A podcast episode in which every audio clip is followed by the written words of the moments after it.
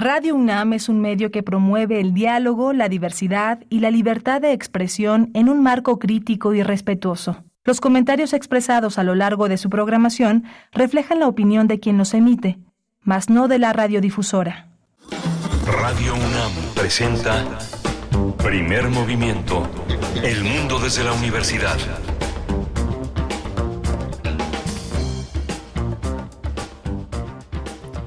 Muy buenos días de viernes, bienvenidos, bienvenidas a Primer Movimiento. Estamos en Radio UNAM en este viernes 25 de agosto del 2023. Saludos a ustedes, a quienes están sintonizando desde esta hora muy temprano. Yo creo que ya poniendo a prueba eh, los horarios porque la próxima semana, este viernes es el último eh, eh, viernes de las vacaciones. La próxima semana ya inician pues el regreso, ya inicia el ciclo escolar 2020 vamos a tener a pues a cientos de miles de niños, niñas, jóvenes en la educación básica que regresarán a las aulas en nuestro país, así es que bueno, pues disfruten este viernes, es el último libre para los chicos y las chicas, un ciclo escolar que empieza el próximo lunes 28 de agosto y termina el 16 de julio del 2024 y también un ciclo escolar pues que ha traído como todos sabemos un debate, un debate nacional respecto a los materiales, específicamente los libros de texto, los materiales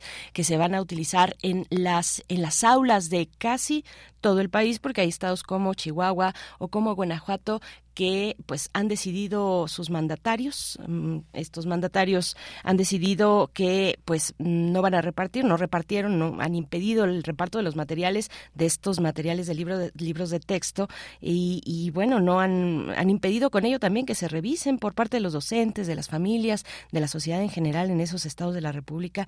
Bueno, pues así, así estamos llegando a este viernes, viernes 25 de agosto. En nombre de todo el equipo, de mi compañero Miguel Miguel Ángel Quemain le saluda Berenice Camacho.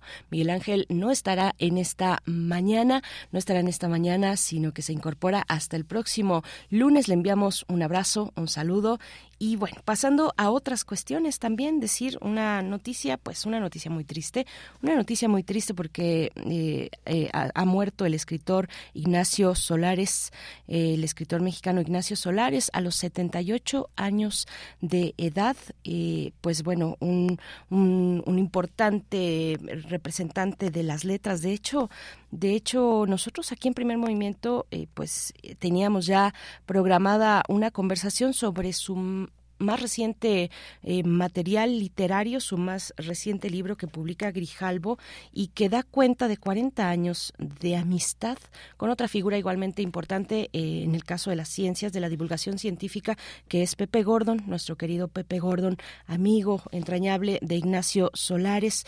Eh, ellos publicaron pues este esta a manera de testimonio de esa amistad de tantas décadas, un libro que se titula Novelista de lo Invisible, conversación con José Gordon, repito, la publica Grijalbo y ya la teníamos por acá preparada para poder conversar con Pepe Gordon respecto a esta amistad. No se lo pierdan, por supuesto, la próxima semana estaremos eh, con este libro llevándoles eh, pues el contenido, el contexto de la hechura de un libro como este, pero lamentamos desde estos micrófonos la partida de un escritor también entrañable como Ignacio Solares, que repito, se ha anunciado eh, su fallecimiento a los 78 años de edad. Bueno, pues sí, noticias, noticias tristes y tendremos en esta mañana, pasando a otros temas, punto y aparte vamos a mm, tener en esta mañana de viernes, pues viene mucha música, muy cargado de música. Estaremos escuchando al inicio la propuesta musical de los vikingos del norte.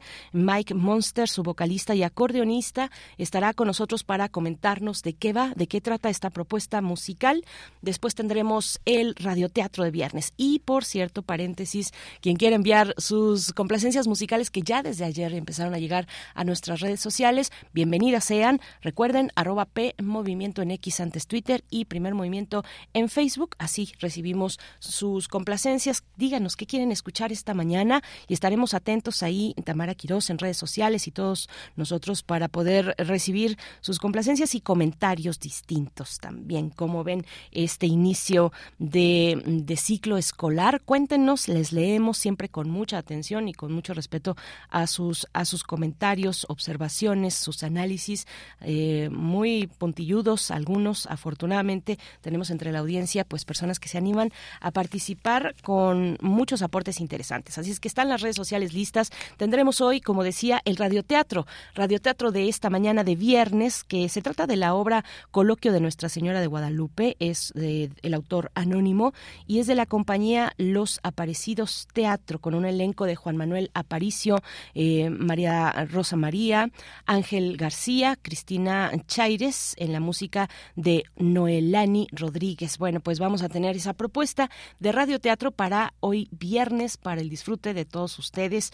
Y como decía, mucha música, la propuesta musical también de Ruby Tates. estaremos eh, conversando con eh, uno de los integrantes, el vocalista de esta banda, Pepe Nurgaray. Nungaray estará, estará aquí con nosotros conversando, platicando, disfrutando de la música que proponen al público que se acerca también aquí a Primer Movimiento. La nota nacional, México, Colombia y el centenario del natalicio de Álvaro Mutis, este escritor de origen colombiano, pero bueno, que vivió desde su adolescencia desde muy temprana edad vivió en nuestro país, en la capital del país, en la Ciudad de México, y se cumplen 100 mm, años de su nacimiento, 100 años que eh, la fecha eh, exacta es fue el 22 de agosto. Él nació en Bogotá el 22 de agosto de 1923, Premio Cervantes, Premio Princesa de Asturias de las Letras y bueno, hay varios eventos en torno a esta figura literaria Álvaro Mutis y conversaremos con una de las participantes en estos en estos eventos que es Cel Cabrera, escritora y periodista, seguramente ustedes la conocen porque es eh, suele ser muy muy activa en su red eh, en su cuenta de Twitter bueno de X. Y Cel Cabrera en el 2014 fue becaria de la Fundación para las Letras Mexicanas, en 2017 del programa de jóvenes creadores del FONCA. Y en 2022 realizó una estancia artística en Banff Center of Arts and Creativity en Alberta, en Canadá. Su primera novela, Cómo pesa el silencio de los muertos, fue merecedora de una mención honorífica en el Premio Nacional de Novela Negra, Una Vuelta de Tuerca, en 2022. Y bueno, eh, publicaciones interesantes como Perras, La Arista que no se toca, una jacaranda en medio del patio y cosas comunes. Vamos a tener a Cel Cabrera hablando del centenario del natalicio de Álvaro Mutis, de las festejos y celebraciones aquí en nuestro país, en México. Tendremos después la poesía necesaria y en la mesa del día vamos a conversar con dos amigos de primer movimiento. Se trata de Teo Hernández, ingeniero dedicado a soportes sonoros, investigador de música de concierto, y Bruno Bartra, etnomusicólogo, sociólogo, periodista, integrante de la Sonora Balcanera, que ambos nos estarán comentando sobre el curso que realizan ellos. Y este curso, bueno, ya ha tenido mm, distintas ediciones con distintos periodos de la, de la música, abordando distintos periodos históricos de la música. Es el curso Más allá de la música y en esta ocasión hablarán de el barroco temprano, la consagración de lo profano. Bueno, pues va a estar muy buena esa mesa del día para hablar del barroco temprano, la consagración de lo profano, un curso de Teo Hernández y Bruno Bartra que no se pueden perder y que siempre tiene pues costos muy accesibles también, accesibles y eh, pues sobre todo mucha, mucha riqueza eh, respecto a los contenidos que ahí se imparten en los cursos que nos brindan Teo Hernández y Bruno Bartra. Tendremos al cierre la, una invitación eh, a que se acerquen al, al, concierto, es un concierto de gala que se titula Encuentros, eh, concierto de música mexicana. Vamos a conversar con Arturo Portugal, él es parte del ensamble de la Cámara de Música Mexicana, esta Cámara de Música Mexicana que brindará este concierto de gala en el CENART el próximo domingo, el próximo domingo eh, en el auditorio Blas Galindo del CENART a las 19 horas. No se lo pierdan, vamos a conversar eh, sobre esta propuesta que abordará la obra es, es, un encuentro entre Francia y México, por lo tanto abordará la obra de un compositor de cada una de estas naciones, el caso de François Dupin y el caso de Manuel M. Ponce. Bueno, pues eh, ahí los contenidos, ya les decía yo, mucha música para disfrutar esta mañana de viernes, para relajarnos antes de regresar al ciclo escolar de la educación básica, pues eh, así, así viene la música y fíjense que entre las complacencias musicales que ya nos hacían llegar por acá.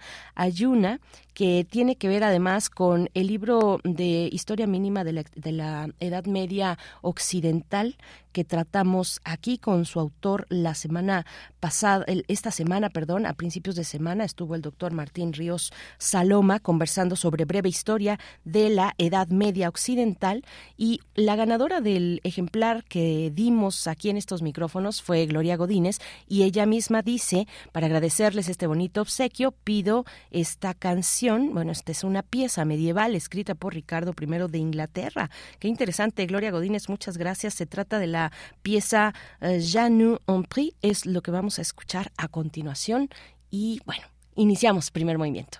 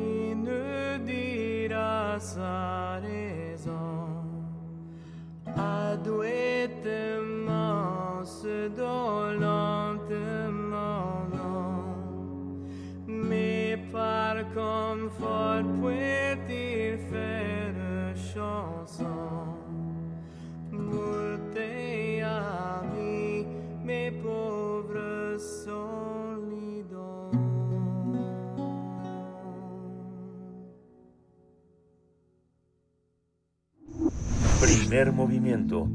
Hacemos comunidad con tus postales sonoras. Envíalas a primermovimientounam.gmail.com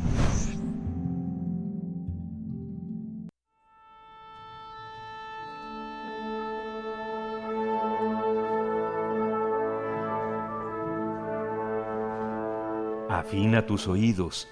Aquí te presentamos una recomendación musical.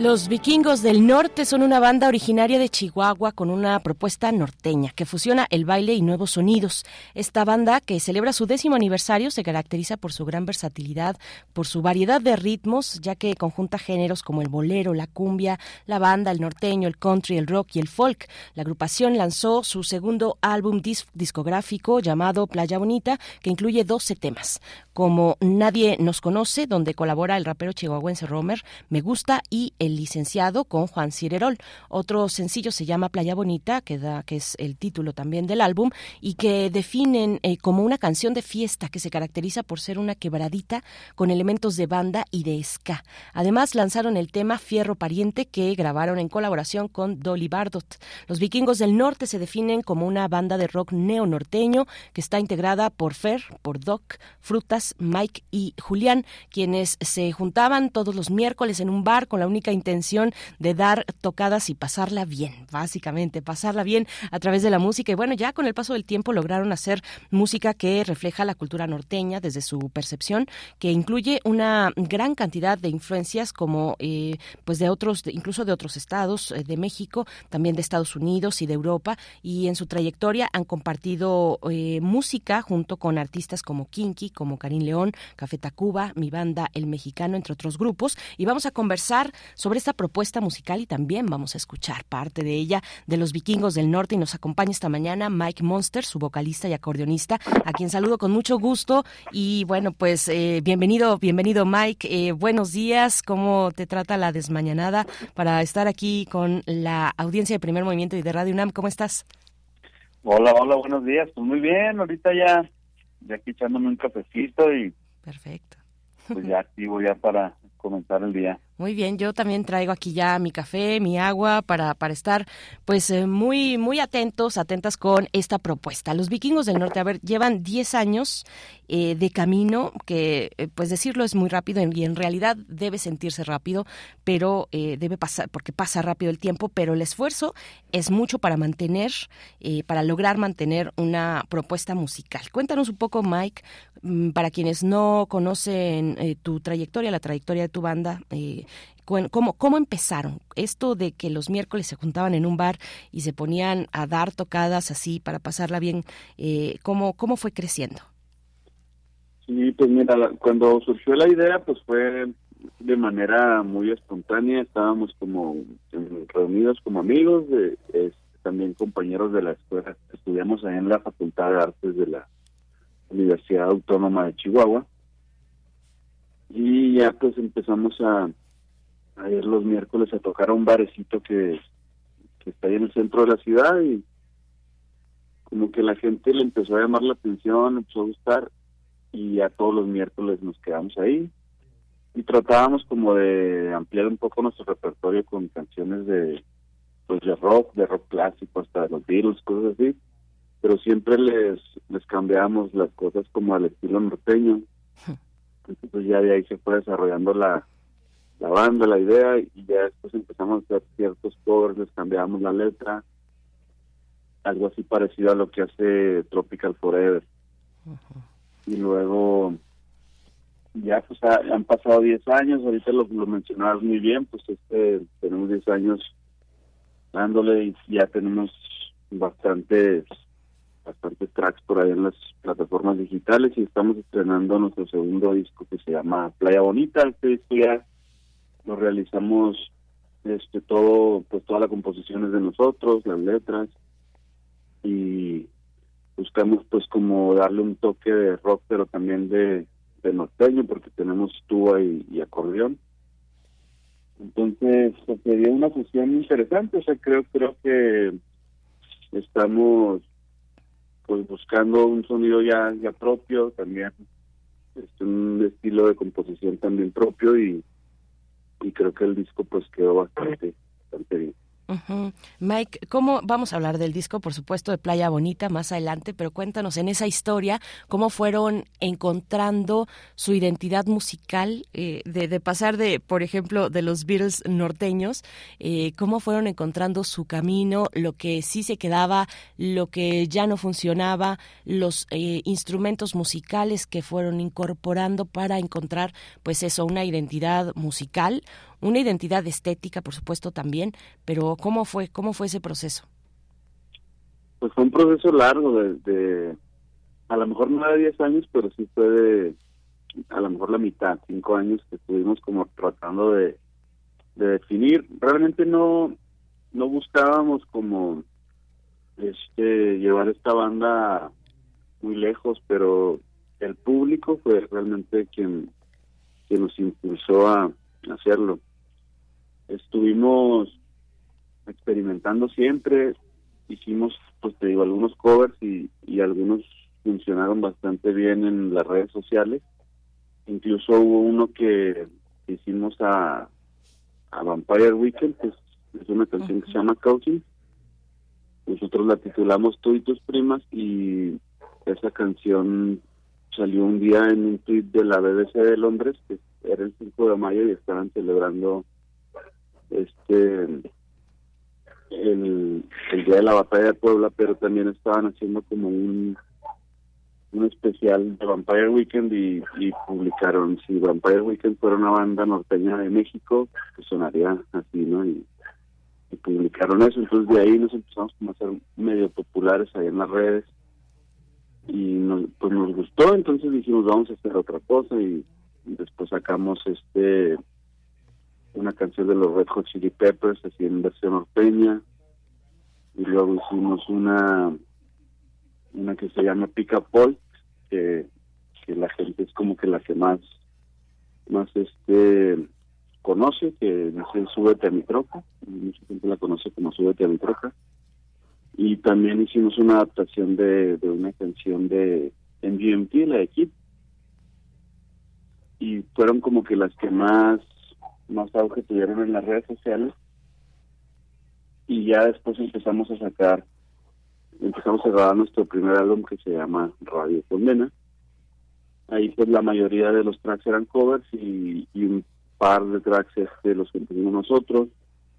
Ya después empezamos a sacar algunos sencillos pues con algunas colaboraciones también con un grupo de country de acá con Dolly Bardo como mencionabas ahorita y pues ya este el, disco pues ya salió apenas este año el disco de Playa eh, Mike, bueno, te escucho mencionando eh, todas estas estas bandas del mundo anglosajón, Vampire Weekend, eh, MGMT, es música que me llama la atención estando ustedes y perteneciendo a un estado de a un estado fronterizo, a un estado del norte del país con una supongo yo, cercanía o atención a lo que pasa a la industria de los Estados Unidos que atrae eh, música anglosajona, no solamente de, Estados Unidos, sino también pues eh, de, Inglaterra y, de muchas partes del mundo.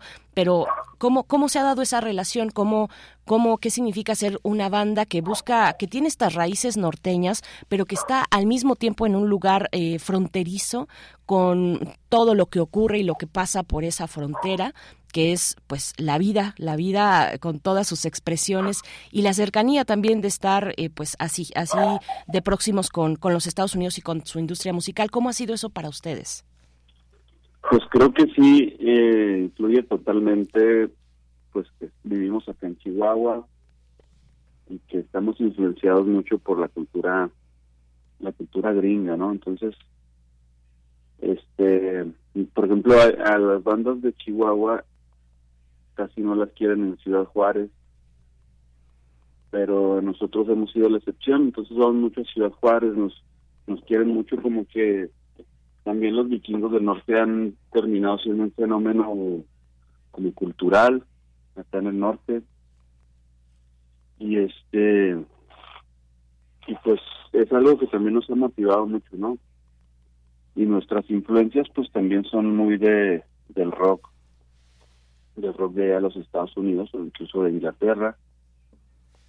Y pues este siempre tratamos de, de tocar lo que nos gusta no y obviamente que a la gente pues también tratamos de darle gusto pero siento que pues ya como que va va compaginado no Mike, y bueno, llegan ahora, vamos a escuchar, vamos a escuchar música de los eh, vikingos del norte en unos momentos más. Estamos conversando con Mike Monster, su vocalista y acordeonista también. Eh, pues yo creo que de una vez nos vamos, que nos diga la producción con qué rola nos vamos a ir y tú nos vas a comentar, Mike, te pediría que nos cuentes eh, precisamente de Playa Bonita, que da nombre también al disco, al material discográfico que están lanzando y que están presentando ahora. Cuéntanos de esta canción, Playa Bonita. Pues es una rola como muy fiestera que, que mezcla un poco de la tecnobanda con, con el ska y algunos tintes ahí como electrónicos. Está interesante.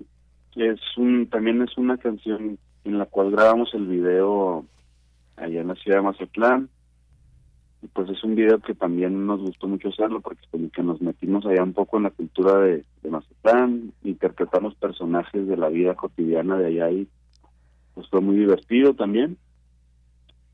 Y es pues obviamente la canción que le da el nombre a, a este disco. Perfecto. Eh, Mike, cuando yo la escuché dije, esto es Mazatlán. Esto es Mazatlán, ¿o de, o de qué están hablando? Bueno, ustedes juzguen. Vamos eh, con eh, Playa Bonita de los Vikingos del Norte, esta canción que da título también a su reciente material que están presentando. Playa Bonita, vamos con ello.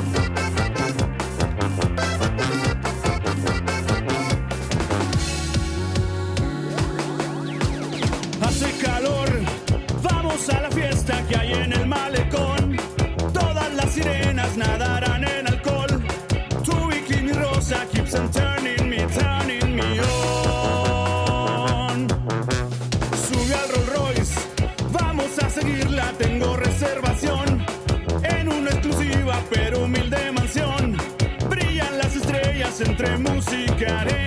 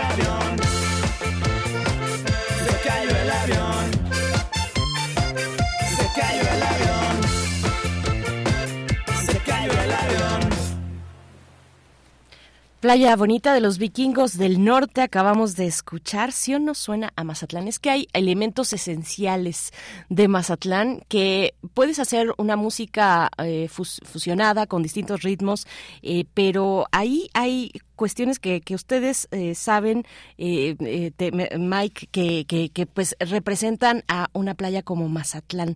A mí de inmediato me llevó a ese lugar, a pesar de que no es pues el clásico ritmo que o el género norteño que conocemos o el género de banda, sino que tiene estos otros elementos. Mike, a ver, cuéntanos cómo fue eh, realizado. Ahora sí vamos con con este material discográfico Playa Bonita.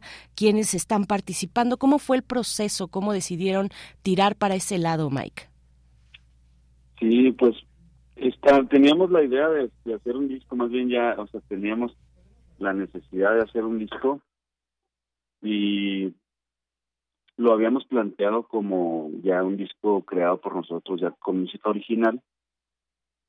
Y empezamos a escribir algunas canciones. La primera que escribimos fue la de El Licenciado.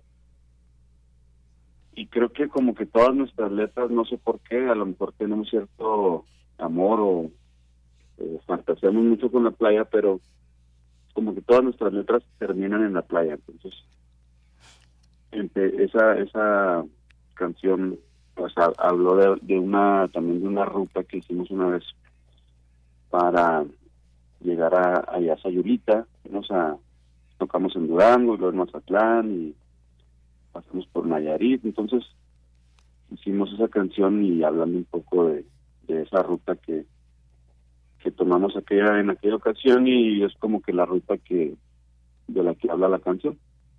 Y así pues fue- fuimos haciendo más canciones entonces ya como que todas se trataban de la playa o algo parecido. Y ya nos fuimos por este por este tema no entonces como que le compusimos al Pacífico a Mazatlán al, pues a los viajes que hemos tenido por aquellos rumbos.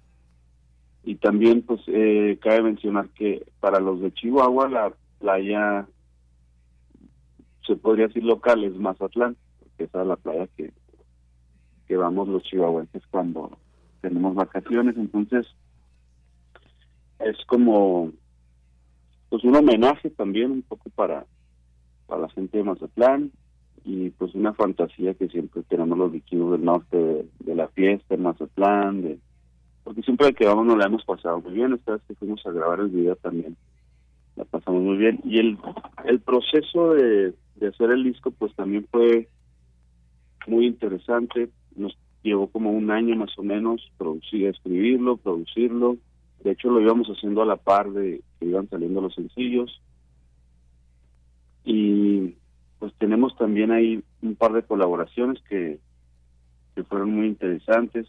Una fue con Romer un rapero también de acá de Chihuahua y la otra fue con Juan Cirerol. A Juan Cirerol nosotros lo conocimos ya hace algunos años en la ciudad de Guadalajara en un festival y pues ahí como que medio nos hicimos amigos. Entonces ya de repente le perdimos la pista pues ya es que también tuvo algunos problemas y, y dejó su carrera. Sí. y cuando compusimos esta canción pues la compusimos también medio pensando en el estilo de Juan eh, y pues decíamos le queda le queda a Juan entonces se lo se lo enviamos. Él en ese momento no se estaba dedicando a la música y realmente nos dijo que no pues que no no estaba no estaba activo. Y días después nos dice sabes qué hablé con mi manager y y me recomienda que sí la grabe. Y ya fue que aceptó la, la grabamos y ahorita ya es la canción que está teniendo más éxito del disco la del licenciado. Está sonando bastante acá en la radio aquí en Chihuahua y curiosamente pues en las pocas ciudades que hemos visitado en este año pues es la canción que que más canta la gente, que más emociona cuando empieza. Entonces, ahí nos hemos estado dando cuenta de cómo está funcionando pues este disco y, y cada una de las canciones. Eh, Mike, ¿cuál es el, sello discográfico que les acompaña? ¿Quién lo, quién lo produce? ¿Dónde lo grabaron? Y cuéntanos, bueno, ahora que nos estás hablando de estos, eh, estos otros artistas que acompañan el disco, eh, está Juan Cirerol, está Romer, me quedé pensando, pues, cómo, cómo está la industria actualmente, o la escena musical, la escena musical eh, eh, en, en, esa región del país. ¿Cómo lo ves tú? Tuvimos ya hace tiempo, ya algunos, pues sí, ya hace algún tiempo, pues esta eh, esta propuesta de el David Aguilar, por ejemplo, ¿no? Con este con la cumbia de la bici que se hizo muy famoso, también está ahorita un poquito más más fuerte Lázaro Cristóbal Comala, hay eh, también, bueno, eh, Jalisco, Guadalajara es un polo musical muy importante, pero lo es también eh, varias ciudades del, del, del, norte del país. ¿Cómo estás viendo esta configuración de una escena musical del, del Bajío hacia el norte del país que está pues haciendo reformulaciones de la música tradicional, de los géneros tradicionales, como es la, la norteña en el caso de ustedes? Como lo es la cumbia en el caso de otros, de, eh, pensaba yo en el David Aguilar, pero hay otros, ¿no? El muerto también, bueno, eh, como, bueno, ya él ya lleva su, su trayectoria más, más larga, de más tiempo, pero a ver, ¿cómo lo, ¿cómo lo ves tú? ¿Cómo lo percibes? Y cuéntanos también del sello discográfico. Sí, bueno, primero lo del sello discográfico, pues es un sello independiente, totalmente independiente, que se llama Tepocata Record. Mm. Y la producción la llevó a cabo Héctor Armendáriz, es un es un gran amigo de nosotros y es también quien quien captura todo todo lo que grabamos y, nos ayuda también ahí en la postproducción. Y ya el disco fue masterizado también en la ciudad de Monterrey. Y en cuanto a la escena, pues siento que pues hay mucha necesidad de de expresar, ¿no? De crear y sobre todo de dar identidad a, nuestra cultura del norte también.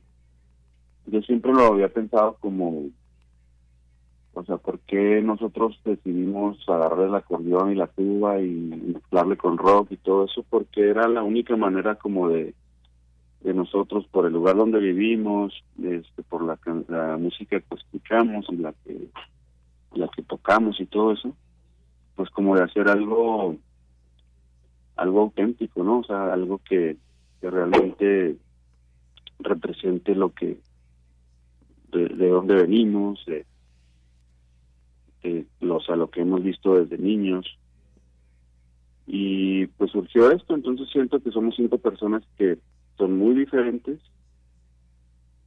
pero que nos une la música, entonces creo que la todas las ideas de los cinco pues se ven plasmadas en, en estas canciones.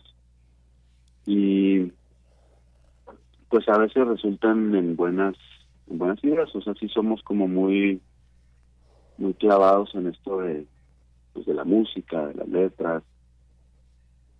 Y a veces no, incluso a veces nos regaña nuestro stage manager porque dice es que pues no no se claven tanto no no van a ganarse un Grammy ahorita pero este pues así somos. Siento que es nuestra personalidad un poco pero pues tratamos de hacer las cosas musicalmente lo mejor que se pueda. Mike, bueno, ahora que nos hablabas de Tepocata Record, eh, pues qué, qué complicado, o no sé, a ver tú dinos, eh, pues moverse así de manera independiente. Bueno, complicado lo fue eh, tal vez en algún momento, ahora también pero ya muchísima gente lo está haciendo así, ¿no? O sea, este, eh, cada vez escuchamos más proyectos independientes que se pueden colocar. ¿Cuáles son esas fórmulas para colocarse en el, en el si es que si es que hay fórmulas eh, estoy segura que sí pero no sé si ustedes las siguieron o, qué tanto se confía digamos en tener una fórmula para colocarse entre el gusto del público eh, ¿Cómo, ¿Cómo les ha ido a ustedes con esta cuestión de las plataformas eh, de música, con las redes sociales, eh, que es finalmente pues la, la libertad, pero también una competencia muy muy aguda, ¿no? Sí, es una competencia pues digamos, universal.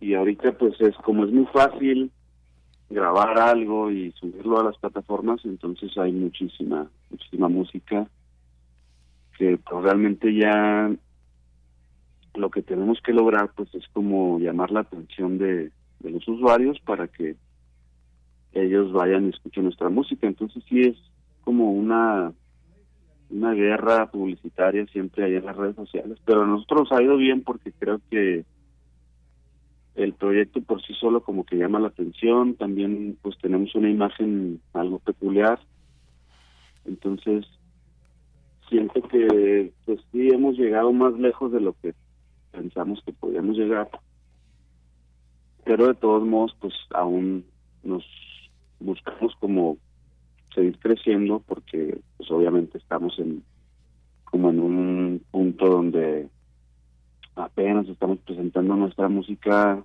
original y la gente pues está apenas como conociendo y apenas empezamos a sonar en el radio como te comentaba hace hace un rato y y estamos pues llegando a diferentes tipos de público a los que no habíamos llegado. Entonces a veces es complicado porque pues la gente es muy diferente pues en todos los los aspectos no o sea de diferentes lugares o de diferentes eh, clases sociales o de diferentes edades pues varía mucho el gusto no pues Mike, eh, nos queda que nos cuentes si se va, dónde se van a estar presentando, a qué ciudades eh, van a van a ir. Cuéntanos cómo cómo se van a estar moviendo los vikingos del norte para eh, pues difundir difundir su material Playa Bonita. Sí, pues ahorita andamos visitando ciudades. la semana que entra tenemos algo de actividad. Vamos a estar el 30 en la ciudad de Pachuca, en el Jardín Caníbal. Y luego, pues el, jueves vamos a andar por ahí haciendo medios en la Ciudad de México. El viernes 1 de septiembre nos vamos a tocar a Querétaro. Y el sábado 2 de septiembre vamos a tocar en la Ciudad de México en el Festival Guateque en su segunda edición. Ahí al lado de algunos artistas que también, pues, es una selección de Tepocata. El, el festival es de Tepocata y la selección pues está como muy ad hoc al, a lo que traemos nosotros. Este, hay una chica de por ahí de, creo que es de Saltillo, de Monterrey, Luayén, ella pues canta así como un folk este interesante, también están los delicados que tocan cumbia y bola disco pues un DJ que también mezcla un poco de, de estos géneros y ya estaremos nosotros cerrando ahí la noche. El año pasado también tocamos en este festival y la verdad nos fue muy bien. La gente de la Ciudad de México creo que es una gente, un público muy muy abierto, muy muy receptivo a, a cualquier propuesta. Y nos recibieron muy bien. Y ahora eh, pinta como para que esté muchísimo mejor que el año pasado y pues vamos este con un nuevo disco estamos muy contentos de, de poder presentarlo a la Ciudad de México y vamos a estar por ahí tocando pues todo el disco y también las canciones que nos han llevado hasta donde estamos ahorita y vamos a estar también invitando ahí algunos artistas para que pues para que tengan sorpresas por ahí no vamos a decir ahorita quiénes pero son son conocidos allá en la Ciudad de México y pues va a estar bastante bueno ese guate muy bien, Mike. Pues sí, el Festival Guateque de la Ciudad de México el próximo 2 de septiembre. Esto es en el Foro Ilvana, que también tiene el Foro Ilvana una pues tradición musical bien, bien interesante para eh, bandas igualmente interesantes, muy eh, independientes y bueno, el Foro Ilvana siempre tiene algo, algo que proponer. Está en Avenida México Tenochtitlan 17 en Buenavista, en la delegación, en la antes delegación, ahora alcaldía Cuauhtémoc, eh, Ciudad de México. Pues muchas gracias, Mike Monster, vocalista, acordeonista de los Vikingos del Norte. Nos vamos a despedir con una canción que ya por el título me gusta mucho y me hizo recordar también a aquel, aquel, aquella banda de post-punk mexicana de los años 70 que es Size. Tiene una canción que se llama de la misma manera, pero cuéntanos tú de qué se trata esta y preséntala para irnos con música, La cabellera de Berenice. ¿Cómo? Cuéntanos y preséntala, por favor, Mike. Sí, bueno, esta canción eh, la escribimos eh, basados en el poema que se llama también La cabellera de Berenice.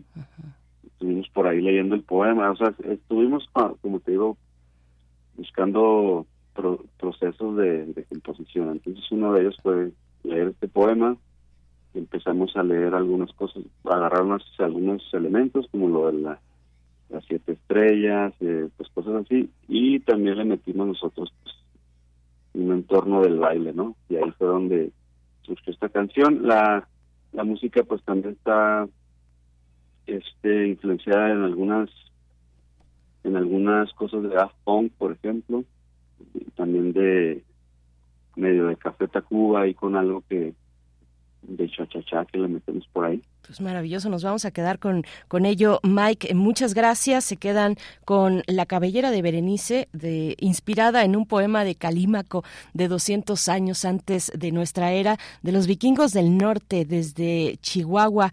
Gracias y les vemos en el Foro Ilvana. Hasta pronto, Mike. Vamos con música. Gracias, están invitados. Gracias.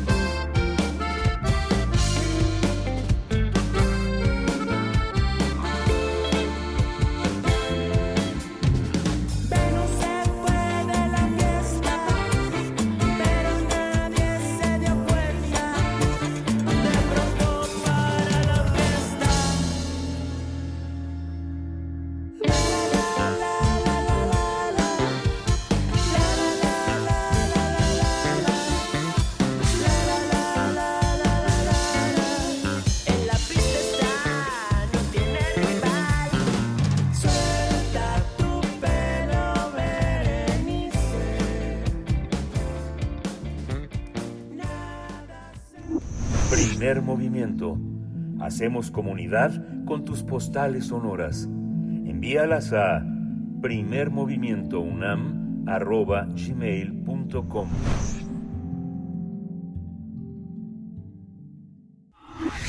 Cuando cuentes cuentos, recuerda los de primer movimiento. Radioteatro en vivo aquí en primer movimiento con la compañía Los Aparecidos Teatro. Estamos con Juan Manuel Aparicio, Rosa María Gómez, Luis Ángel García, Cristina Chaires, eh, Noelani Rodríguez, que, bueno, eh, están aquí en cabina para compartirnos este radioteatro basado en la obra de un autor anónimo, el coloquio de Nuestra Señora de Guadalupe. Se quedan en las mejores manos. Vamos con el radioteatro.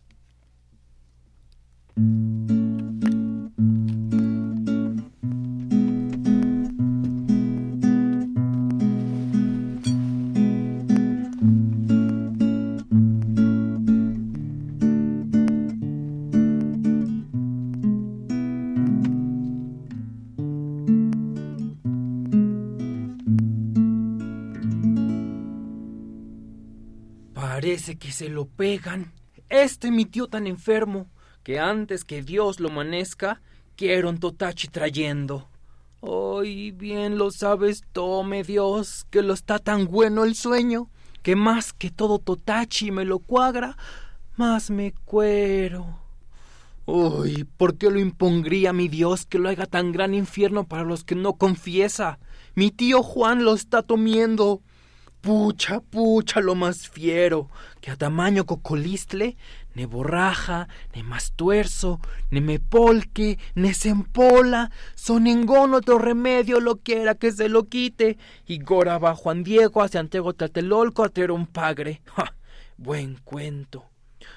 Pero, ¿para qué me lo para si siempre lo dir corriendo? Más que allí, sos borros veo. No, lo mejor es ir los pie que lo llegaré más presto sin que me los dé un caida al ir sobendo la cerro. Voy pues, pero voy pensando ¿qué lo digo cuando llego a hablar con este totachi que lo es tan irracionero? Si lo digo, tío está enfermo, ya parece que lo veo cómo lo agarra su cuerda y me los da unos consejos que lo llevo en las espaldas. ¡Ay! Entonces lo tengo miedo cuando me da un cocolistle. Si lo digo, tío muere, me dirá con esto. Andarán bebiendo. Fue alguna trancada que se dio. Ya tengo miedo. Para que el Virgen me yode, le rezaré su salterio. No me lo salga algún co salir sobiendo el acerro. Pues, Dios te salve María. Ay, ya creo que va amaneciendo porque Jill anda una luz muy peregrino, muy bello. ¡Ah! Este lo es algún portento. O quizá lo es algún paseado que se lo viene a México. Yo de llegar a saludarle. Tente, Quinequé. Señora. Dime qué lo andas haciendo tan temprano en este monte. ¿Lo tienes algún paseo o lo buscas algún pagre? Párate, hijo Juan Diego. A ti te busco. Atiende. Pues yo lo busco un padre, me lo confieso un enfermo. Párate. Escucha mis voces, que a solicitarte vengo. Quiero valerme de ti para un arduo y grave empeño. Pues te lo valdrás luego que voy a prisa. Ya vengo. Oye, no seas presuroso. Quiero contarte, Juan Diego, mis favores e intención. Ay, como no se largo el cuento, te los cocharé un rato. Si quieres, vamos siguiendo. Irás diciendo y andando. Solo hacerte saber quiero que soy la Madre de Dios. Soy María, Reina del Cielo. También te lo hago saber que lo tengo mi tío enfermo y lo voy a tener un padre porque se lo está muriendo. ¡Ah, guarda, sencillo neófito! No tengas cuidado de eso. Que tu tío Juan Bernardino está enteramente bueno. Anda, hijo, para la corte y di al que es prelado vuestro que la Santísima Virgen, Madre del Divino Verbo, Señora de Guadalupe, ha descendido del cielo para ser vuestra abogada en aqueste indiano reino y quiero que me fabriquen en este lugar un templo. Alabado sea, señora. ¿Por qué cosa tan bueno? ¿Qué? ¿Quieres venir vivir aquí en este pobre cerro? Mm, vivir en compañía vuestra. Juan Mocho te lo agradezco, pero yo, señora, siento que no te puedo servir, porque Basorbispo me dirá que soy hechicero me dirá que soy mentira, que no lo ande yo con cuento porque me pondrá en picota y me dará los doscientos. Ay, anda, hijo, que yo te envío y he de ser amparo vuestro. Y si a mí tienes, ¿Qué te falta? Un pagre para mi enfermo. Ay. Ay. Poro, señora. Una doda entre cuidado la tengo. Y te quiero preguntar. ¿Por qué dejaste la cielo? ¿Qué lo venites buscar? Por ti lo dejé, Juan Diego. A buscar vengo a los indios, y quiero quedarme entre ellos hasta que con todo suba aquel mi divino asiento de mi corte celestial. ¿Cuánto me cuagra? Está bueno. Mira, tú lo andas volando y lo de llegar más presto a ver, señor arzobispo. Mm. Yo, verdad, lo tengo miedo. Anda, hijo, que con mi auxilio en todo tendrás acierto. Ve y cuenta lo que te pasa. Y vuelve, que aquí te espero. ¿Con que ya sanó mi tío? ¿Ya lo sanó? ¿Ya está bueno? Sí, hijo, no tengas pena. Voy pues, camino corriendo. Mira, ahí te queda el mosecado. Estátelo divirtiendo. Pon cuidado, no te espines. Quédate aquí. Hasta luego. Mi hijo te guíe y te ampare.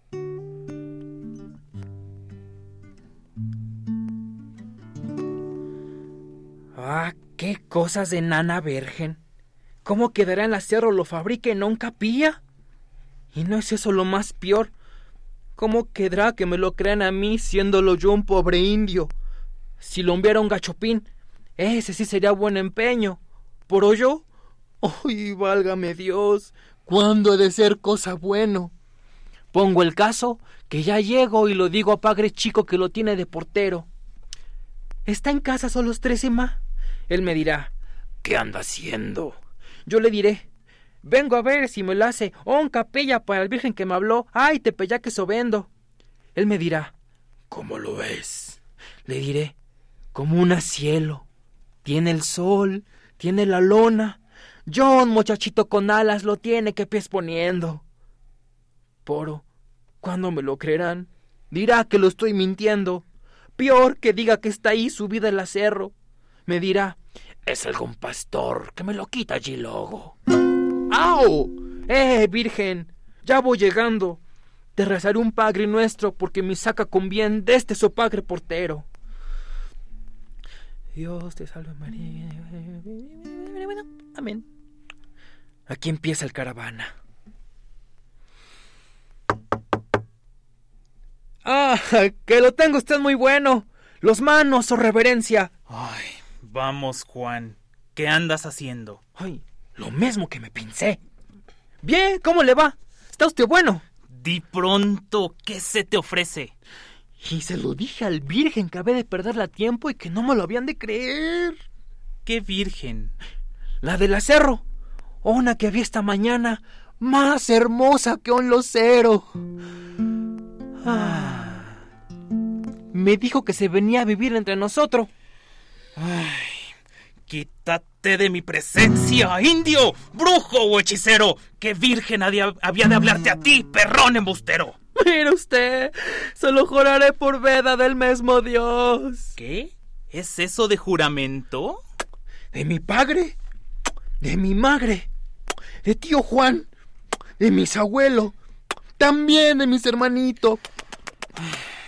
Ya te puedes ir mudando con tus soflamas y cuentos, porque si mi amo lo sabe, te mandará dar doscientos. Ya, yo tenía esa noticia desde allá, desde el acerro, pero antes que me lo sé, voy a mi casa revuelto. La mano, paternidad. Me alegro que usted esté bueno. Voy a darle cuenta a mi amo del chisme de aqueste meco. Ilustrísimo señor.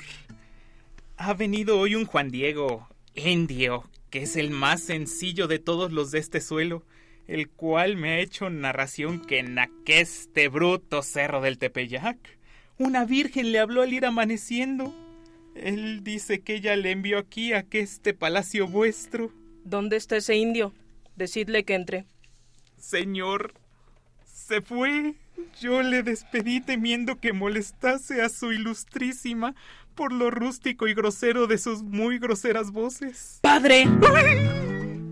A mí más me molesta que no avisase de ello, por haberle dado entrada y haber oído por extenso lo que trae en su embajada. Pero id pronto, buscadle presto. Buscaréle con empeño. Voy otra vez con mi padre, quítome de estos cuentos, porque apenas, arzobispo, me escapé de los doscientos. Pero, ¿por dónde mire? Que con el Virgen no encuentro. Él dice que allí me espera. Yo por aquí voy joyendo. Más que allí, otra vez venir ese Virgen soberano.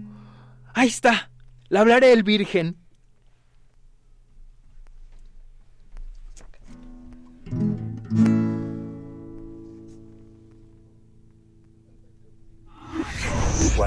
Cuentes cuentos, recuerda los de primer movimiento.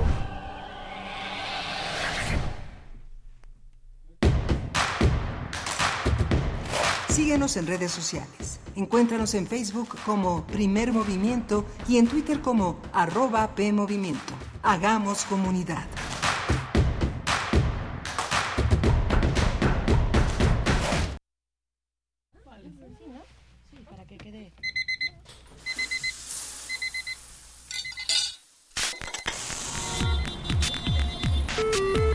Próxima estación, Hidalgo. Frenar.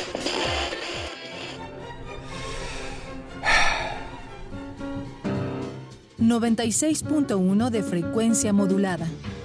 860 de amplitud modulada. Transmitiendo desde Adolfo Prieto 133 en la Colonia del Valle. XEUN. Radio UNAM. Experiencia sonora. Todo lo que dices influye en tu vida. Las palabras no caen en el vacío, así que asegúrate de decir lo correcto de la forma correcta. Radio UNAM te invita a descubrir el poder que guardas en tus palabras en el taller Voz, tu voz. Locución e interpretación de textos. Imparte Elena de Aro. Del 2 de septiembre al 21 de octubre, todos los sábados de las 11 a las 13.30 horas a través de Zoom. Informes e inscripciones en cursosrunam.gmail.com. Para dar a conocer tu voz, primero tienes que descubrirla. Radio UNAM, Experiencia Sonora. ¿Qué pasaría si perdieras tu INE? Perdería el derecho al voto. No existiría mi identidad. Perdería el derecho a la democracia. No podría hacer valer mi opinión. Sin mi INE no podría hacer nada porque me la piden en todos lados para todos los trámites. Si perdiste tu credencial o perdió vigencia, acude al módulo y actualízala. Haz tu cita en INETEL 804-33-2000 o en INE.mx. Mi INE es valioso porque me identifica y nos une. INE. Habla Andrés Manuel López Obrador. Estoy contento porque se ha aprobado que el apoyo al campo, los programas de bienestar, el aumento al salario, lo que envían nuestros paisanos migrantes a sus familiares, han disminuido la pobreza y la desigualdad. Eso es el humanismo mexicano. Arriba los de abajo, abajo los privilegios, por el bien de todos, primero los pobres. Quinto informe, Gobierno de México. 46 emisoras de 17 países de Europa, América y África. Esa es la red de Mundofonías. Música para descubrir el mundo. Todos los sábados a las 18 horas por el 96.1 de FM. Radio UNAM. Experiencia sonora. Alrededor de un tema siempre habrá muchas cosas que decir. Quizá haya tantos puntos de vista como personas en el mundo. Únete a la revista de la universidad donde convergen las ideas. Jueves a las 16 horas, después del corte informativo. Disentir para comprender. Radio UNAM, Experiencia Sonora.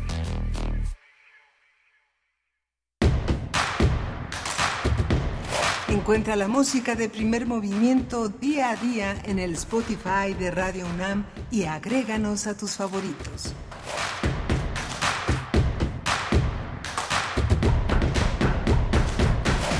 Buenos días, bienvenidos. Estamos, eh, seguimos en primer movimiento, iniciando esta segunda hora de transmisión cuando son las 8 con 6 minutos en este viernes 25 de agosto del 2023. Estamos también enlazados con Radio Nicolaita en el 104.3 de la frecuencia modulada en Morelia, en la capital del estado de Michoacán. Saludos a ustedes, a todas las personas que nos están sintonizando también desde las plataformas digitales, desde nuestra eh, página electrónica radio unam radio.unam.mx. Bueno, pues estamos en esta mañana con Rodrigo Aguilar en la producción ejecutiva, Antonio Beltrán en la consola, en los controles técnicos, Arad Rebollar en la asistencia de producción, Berenice Camacho le saluda en los micrófonos en nombre de Miguel Ángel Quemain, que estará con nosotros de vuelta el próximo lunes. Le, enviamos un abrazo a nuestro querido compañero Miguel Ángel Quemain. Bueno, pues iniciamos, acabamos de escuchar la a la compañía Los Aparecidos Teatro,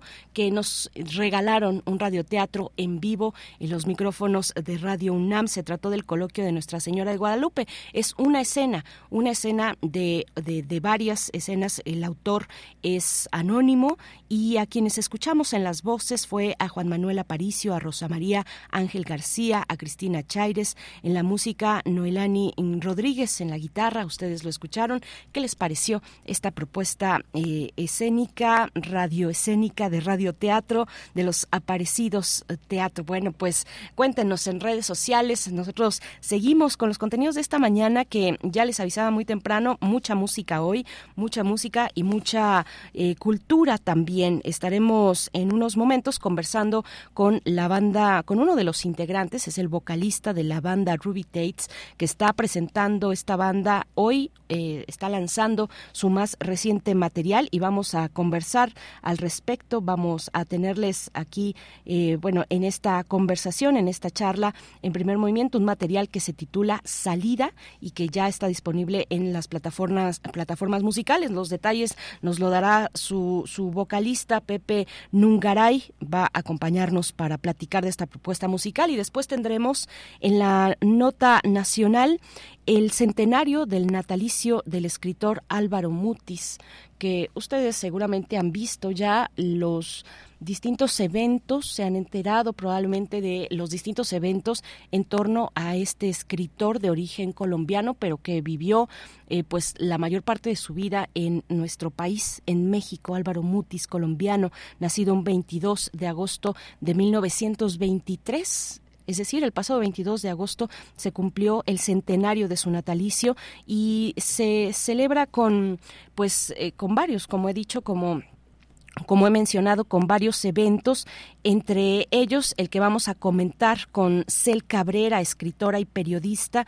También seguramente la identifican varios de ustedes. Ella es muy, además de ser, eh, bueno, escritora, de tener un trabajo importante en la novela, también es muy, muy activa en su cuenta de Twitter. Y bueno, pues vamos a, a conversar sobre México y Colombia y el centenario del natalicio del poeta y novelista colombiano Álvaro Mutis, que tendrá lugar este festejo, esta conmemoración en el Complejo Cultural de Los Pinos este día 25 de agosto a las 18 horas es eh, bueno se llevará a cabo este este mm, homenaje a Álvaro Mutis. Bueno, pues Cel Cabrera nos estará acompañando.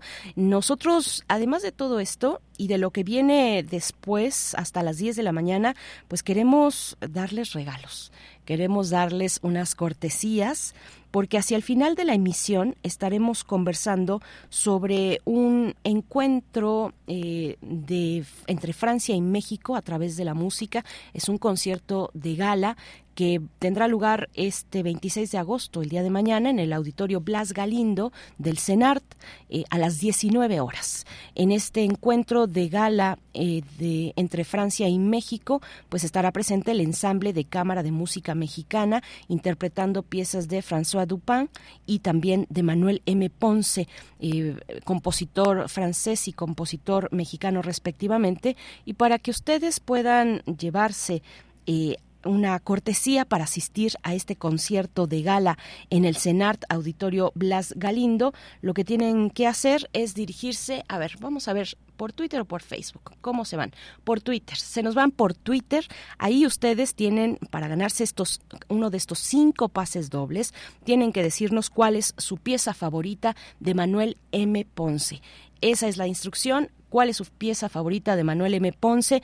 Cuéntenos en Twitter, vayan a arroba PMovimiento. Bueno, ahora se llama X esta red social, qué, qué, complicado con los cambios eh, de nombre de una de las redes sociales más populares y más usadas también en el mundo. Pero bueno, ahí estamos, arroba PMovimiento, y ahí nos van a comentar cuál es su pieza favorita de Manuel M. Ponce, compositor mexicano. Y con eso las primeras cinco personas se van a llevar un pase doble. Tenemos cinco pases dobles en total para asistir el día de mañana, 19 horas, Auditorio Blas, eh, Blas Galindo, en el CENART, a, acompañar al ensamble de Cámara de Música Mexicana en el concierto de gala Encuentros de Francia-México. Bueno, pues así lo, generoso de, de este ensamble que pues estaremos conversando con, mm, pues, con uno de sus integrantes hacia el final del programa, con Arturo Portugal, que nos va a dar más detalles de este concierto que se antoja muchísimo en el CENART. Bueno,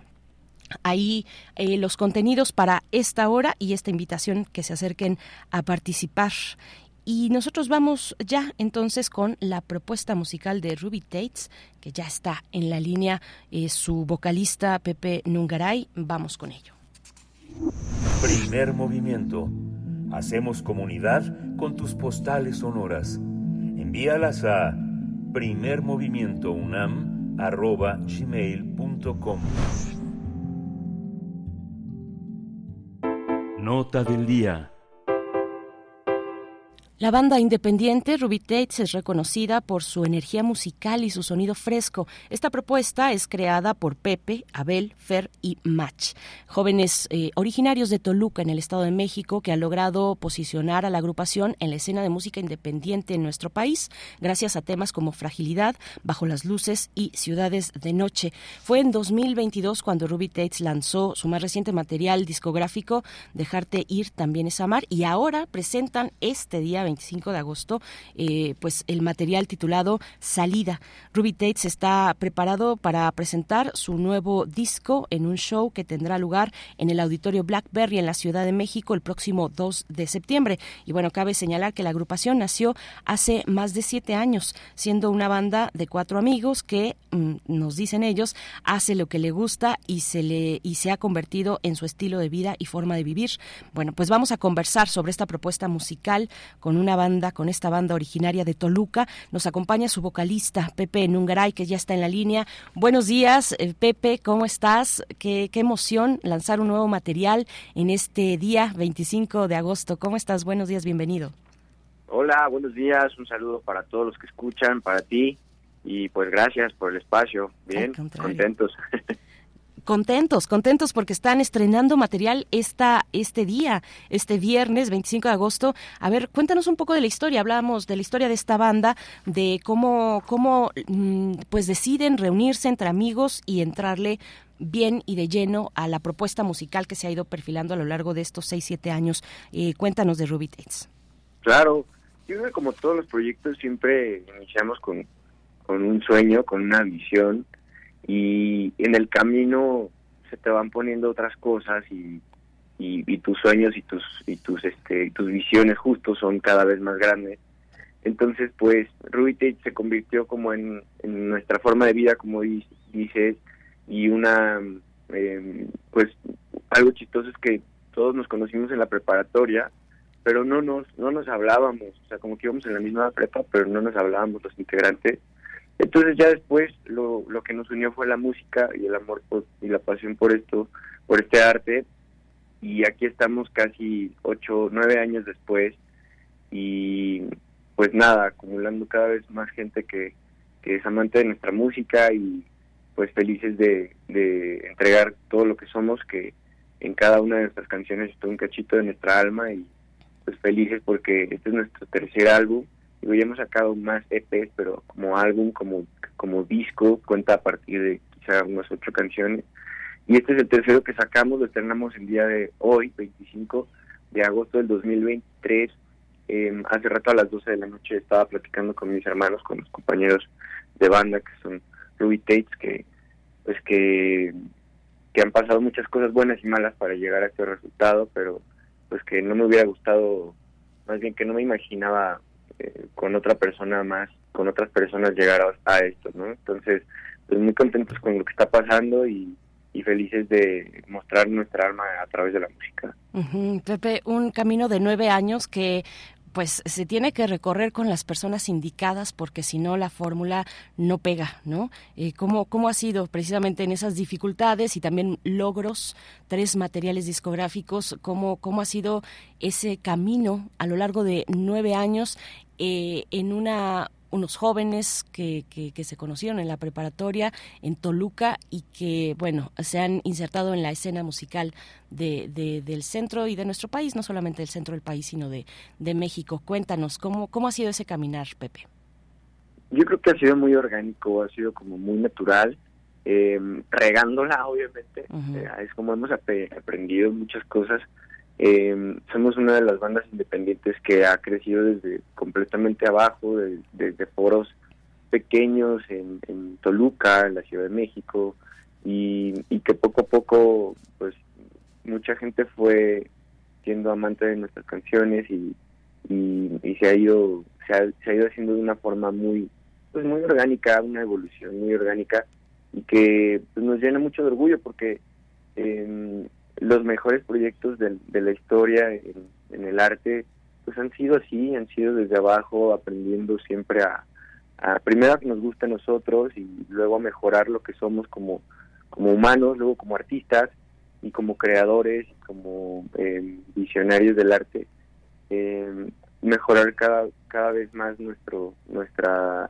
carta de presentación que es para mucha gente y a nuestros fans pues eh, los que se han los que han ido llegando con los años pues ellos saben que tenemos una evolución muy orgánica pero también sin perder esa esencia. Entonces ha sido una evolución muy bonita muy muy normal muy muy orgánica te digo y pues es como muy emocionante que haya mucha gente que lo reciba hermoso no porque nosotros viniendo desde, desde Toluca y eh, luego llegando a la Ciudad de México foros pequeños desde 20 personas, ahorita hasta, no sé, ahorita vamos a hacer un auditorio bebé que son 2.000 personas.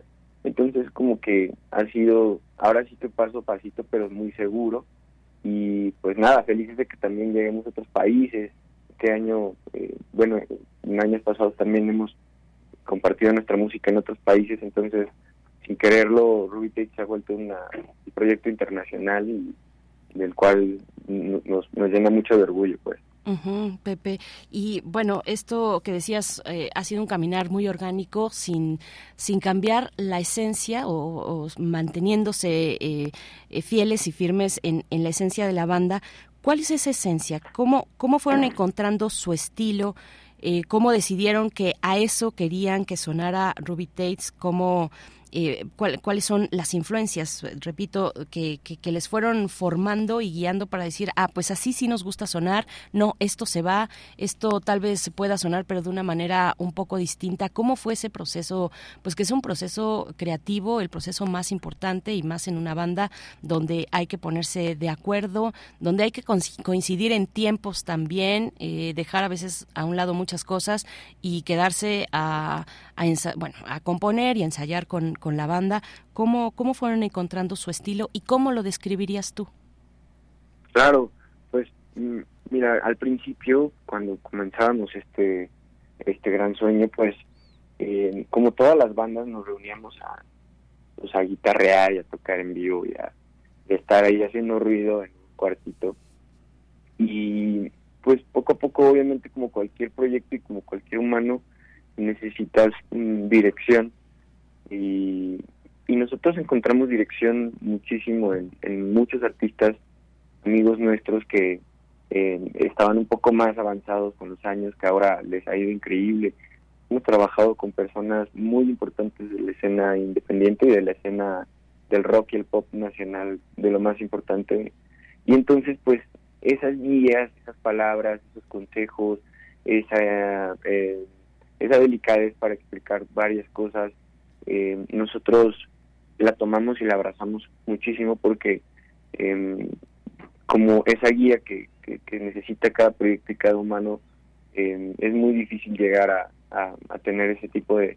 Es como tener un buen maestro que, que te enseña, que te dice. Entonces nosotros hemos tenido muchísimos, hemos trabajado desde nuestro primer EP, nuestra primera canción, trabajamos dirección musical, producción musical con otros artistas.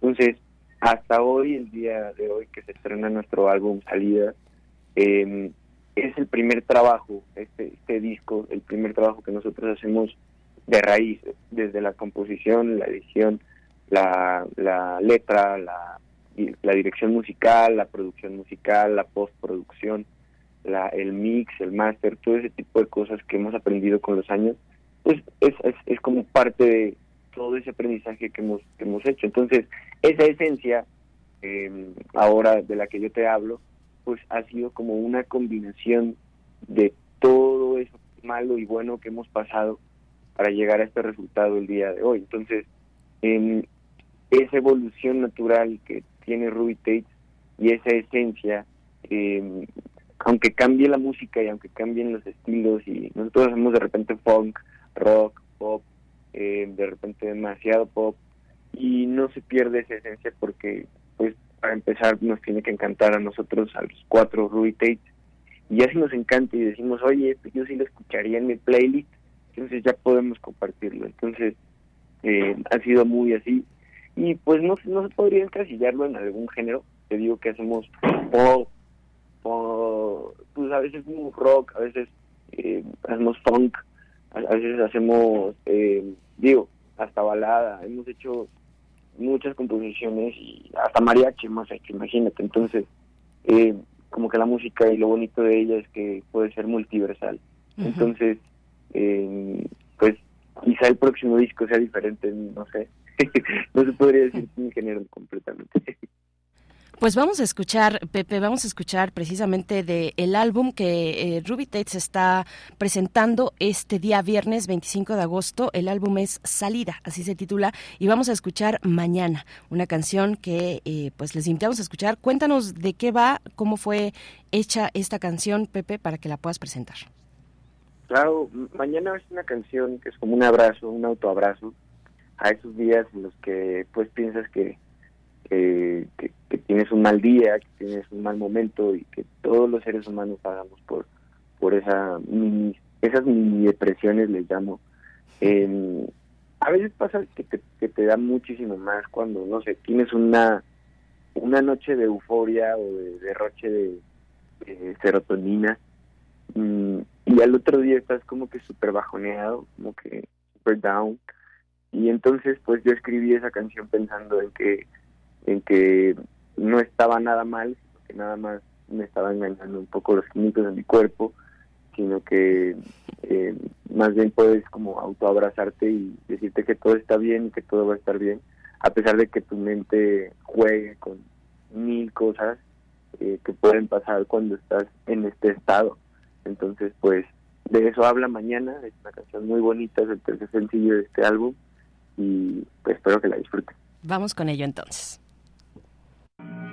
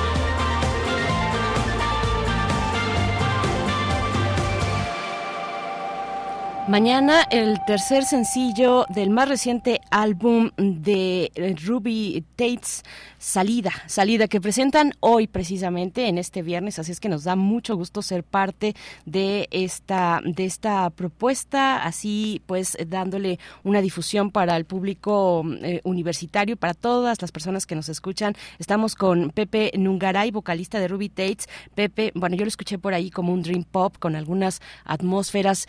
Eh, nos decías hace un momento que eh, han estado en otros eh, países fuera de México. Eh, cuéntanos cómo ha sido eso, cómo ha sido llevar su música, presentar su música ante un público distinto al mexicano, cu- cuáles son las coincidencias, las similitudes y, y- y también las diferencias entre presentarse en casa y presentarse fuera, eh, Pepe. Claro, pues mira, em, la primera gira que hicimos fue en Ecuador. Hicimos cuatro fechas, en, estuvimos en Quito, en Guayaquil y en Cuenca. La gente en, en Ecuador tiene mucho la influencia mexicana porque a ellos les llegaba toda la televisión mexicana, les llegaba todo el canal, todo lo de Televisa y todo eso les llegaba, entonces como que tenemos muchos modismos en común y, y siento que es uno de los, de los públicos que más se acercan al mexicano, pero el mexicano tiene demasiada euforia. En, en, en Ecuador ha sido increíble porque estuvimos en un festival y la gente se entregó increíble. Es para empezar a tocar, o más bien para empezar a ir a otro país, aunque sea de vacaciones, es un sueño. Pero ir a compartir arte a otro país también es algo que no, no tiene explicación. Entonces, eh, hemos tenido la suerte de, ir también a República Dominicana. Eh, este lugar de- lleno de talento, es una isla llena de talento de, todo, de todo tipo y las personas con las que tuvimos el honor de, estar allá, eh, que son unos amigos que se llaman Solo Fernández, que son de allá, eh, nos invitaron a abrir uno de sus conciertos. Eh, había muchas miles de personas y igual el recibimiento del público de República Dominicana increíble. Ellos sí son un poco más eh, distintos, aunque sigue siendo habla hispana y, aunque sigue siendo LATAM, pues eh, como que de cierta forma tienen sus, sus culturas más arraigadas. Entonces, compartir algo eh, de cierta forma internacional, pero que sea mexicano, fue para ellos hermoso y, para nosotros también porque hicimos una conexión divina y increíble. Luego el tercer país que hemos ido es Perú, que eh, la gente ahí también se parece demasiado a la euforia mexicana porque son demasiado entregados, nos recibieron en el aeropuerto como si fuéramos una banda ultra, ultra grande. y, y pues es increíble ir a otro país y tener este tipo de detalles de la gente porque nos hacen creer o nos hacen eh, validar que estamos haciendo algo bien en- en- por la música de, de México y, y igual hicimos una mini gira por, por Perú, hicimos tres fechas, hicimos eh, Arequipa, Huancayo y, y Lima. Y también en las tres fechas gente increíble, entregada, regada, agradecida, llorando, eh, compartiendo eh, ese momento como que a veces ni siquiera podían creer que estuviéramos ahí porque pues es- son lugares súper lejos en los cuales tienes que llegar así eh, con, muchas este, horas en, en un camión o en una camioneta y haciendo un esfuerzo para estar ahí. Y ellos mismos lo saben entonces te lo agradecen y te, te lo te lo como, como que sí te lo agradecen demasiado y te, te invitan de nuevo te, cuentan sus historias como que lo que ha pasado ellos personalmente con nuestra música entonces eso nos inspira no y el cuarto país al que hemos ido eh, es Colombia. Estuvimos hace unas semanas por allá. Eh, tocamos en Bogotá por primera vez eh, con una amiga que se llama Pedrina, que le va increíble por allá. Eh, estuvo padrísimo, había muchísimos fans. La gente de Colombia es muy cálida, eh, también es muy atenta, como que no te dejan eh, ni siquiera con un poquito de duda de nada. Ellos se aseguran de que tú estés cómodo, ¿no? Entonces, estuvimos por allá en Bogotá y luego fuimos a un festival en Barranquilla, que es la costa de Colombia, muy cerquita de Cartagena. Eh, es- eso sí fue completamente increíble porque fue un, un festival al ladito del Gran Malecón del Río, que es un es un río hermoso que pasa al ladito de es como un tipo estero y entonces el escenario estaba ahí tocamos con Aterciopelados que es una banda legendaria de Colombia y pues el hecho de simplemente de ir a, a otro lugar y a otro país es es un sueño hecho realidad para nosotros y regresar pues, la promesa de volver yo creo que es lo que también nos mantiene eh, pues vivos para que en algún momento podamos llegar a compartirles por ejemplo este nuevo álbum que salió o, eh, muchas más cosas y sorpresas y shows nuevos que tengamos en el futuro. Entonces ha sido un viaje hermoso viajes hermosos con gente increíble. Eh, la cultura latinoamericana es hermosa. Estamos en un momento muy grande para la cultura latinoamericana y el habla hispana entonces eh, pues aprovechando y surfeando esa ola. Pepe, pues, ay, qué bonito recorrido, qué bonito, qué, qué bueno que lo mencionas así. La verdad es que son países que tienen eh, una propuesta musical muy interesante. Bueno, Colombia no se diga, Barranquilla no se diga, seguro fue el río Magdalena, que precisamente le da nombre al departamento donde se encuentra la ciudad de Barranquilla, eh, que es eh, importantísimo y que eh, pues desemboca precisamente en la parte caribe de, de Colombia. Pero bueno, o sea, la música de Barranquilla se presenta sola, ¿no? Pero también en, en República Dominicana, tú mencionabas alguna banda, está Mula por ahí también, está Rita Indiana, hay pues una propuesta, una escena interesante, en, eh, en, en Perú no se diga, también con una tradición muy importante, pues qué, qué interesante Pepe Nungaray, pues cuéntanos ya para el cierre, invítanos, eh, se van a presentar, van a presentar este álbum eh, Salida en el Auditorio BB el próximo 2 de septiembre. Cuéntanos un poco cómo, cómo le seguimos la pista, cómo podemos estar al tanto de Ruby Tates. Cuéntanos y para despedir esta, esta charla, Pepe. Claro, pues primero que nada agradecer el espacio, el tiempo que nos dan para compartir eh, un poquito de lo que somos. Eh, este 2 de septiembre los esperamos en el Auditorio BB, en la Ciudad de México, en la Condesa. Eh, ya quedan poquitos boletos. eh, es un es el show más importante de nuestra carrera. Es el más grande de nuestra carrera. La producción más importante que hemos realizado, que hemos eh, literal preproducido y producido nosotros mismos para entregarles a nuestro público lo mejor de nosotros. Y nos pueden seguir en redes sociales como Ruby Tates, Ruby Tates, se pronuncia, pues Ruby Tatis con Y. Y pues siempre estamos muy pendientes de nuestros fans, de la gente que nos escribe, de, de todas las historias que nos cuentan, de todo. Todo nos inspira y, y les estamos muy agradecidos a toda la gente que escucha nuestra música y que cree, eh, en, aunque sea un poquito en su corazón, en lo que nosotros hacemos como artistas. Y pues mientras estemos vivos, cada uno de los cuatro seguiremos entregando todo para que eh, disfruten de nuestra música, de nuestra alma musical. Y pues nada, muchas gracias otra vez por el espacio. Al contrario, Pepe Nungaray, vocalista de Ruby Tates, qué bonito platicar contigo, qué buena vibra tienes. Lo mejor para este 2 de septiembre en su presentación y para este álbum Salida, pues escúchenlo, ahí está Ruby Tates, Ruby Tates, Tates con Y, Ruby Tates con Y y así los encuentran en las plataformas y en sus cuentas de redes sociales. Hasta pronto, Pepe. Hasta pronto, gracias por todo, hasta luego. Gracias. 8 con 37 minutos y lo que vamos a escuchar ahora es parte de las complacencias musicales que nos hace la audiencia de primer movimiento en esta mañana, Julio L. Hernández, este radio escucha que siempre nos está invitando a cosas de eh, su huerto, del huerto urbano, de su proyecto, el proyecto de huerto urbano en el sur de la Ciudad de México, en Santo Domingo, si no me equivoco. Julio L. Hernández nos pide Everything About You de Ugly Kid Joy. Vamos con ello. Thank you.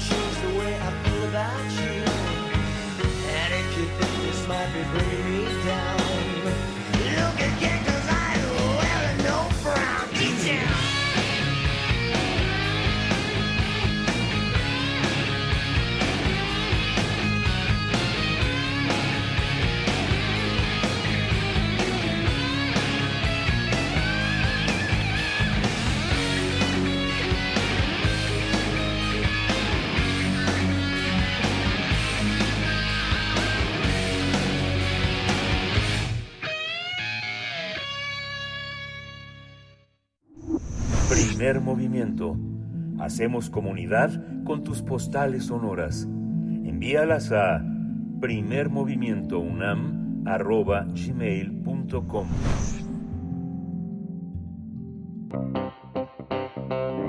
Nota Nacional.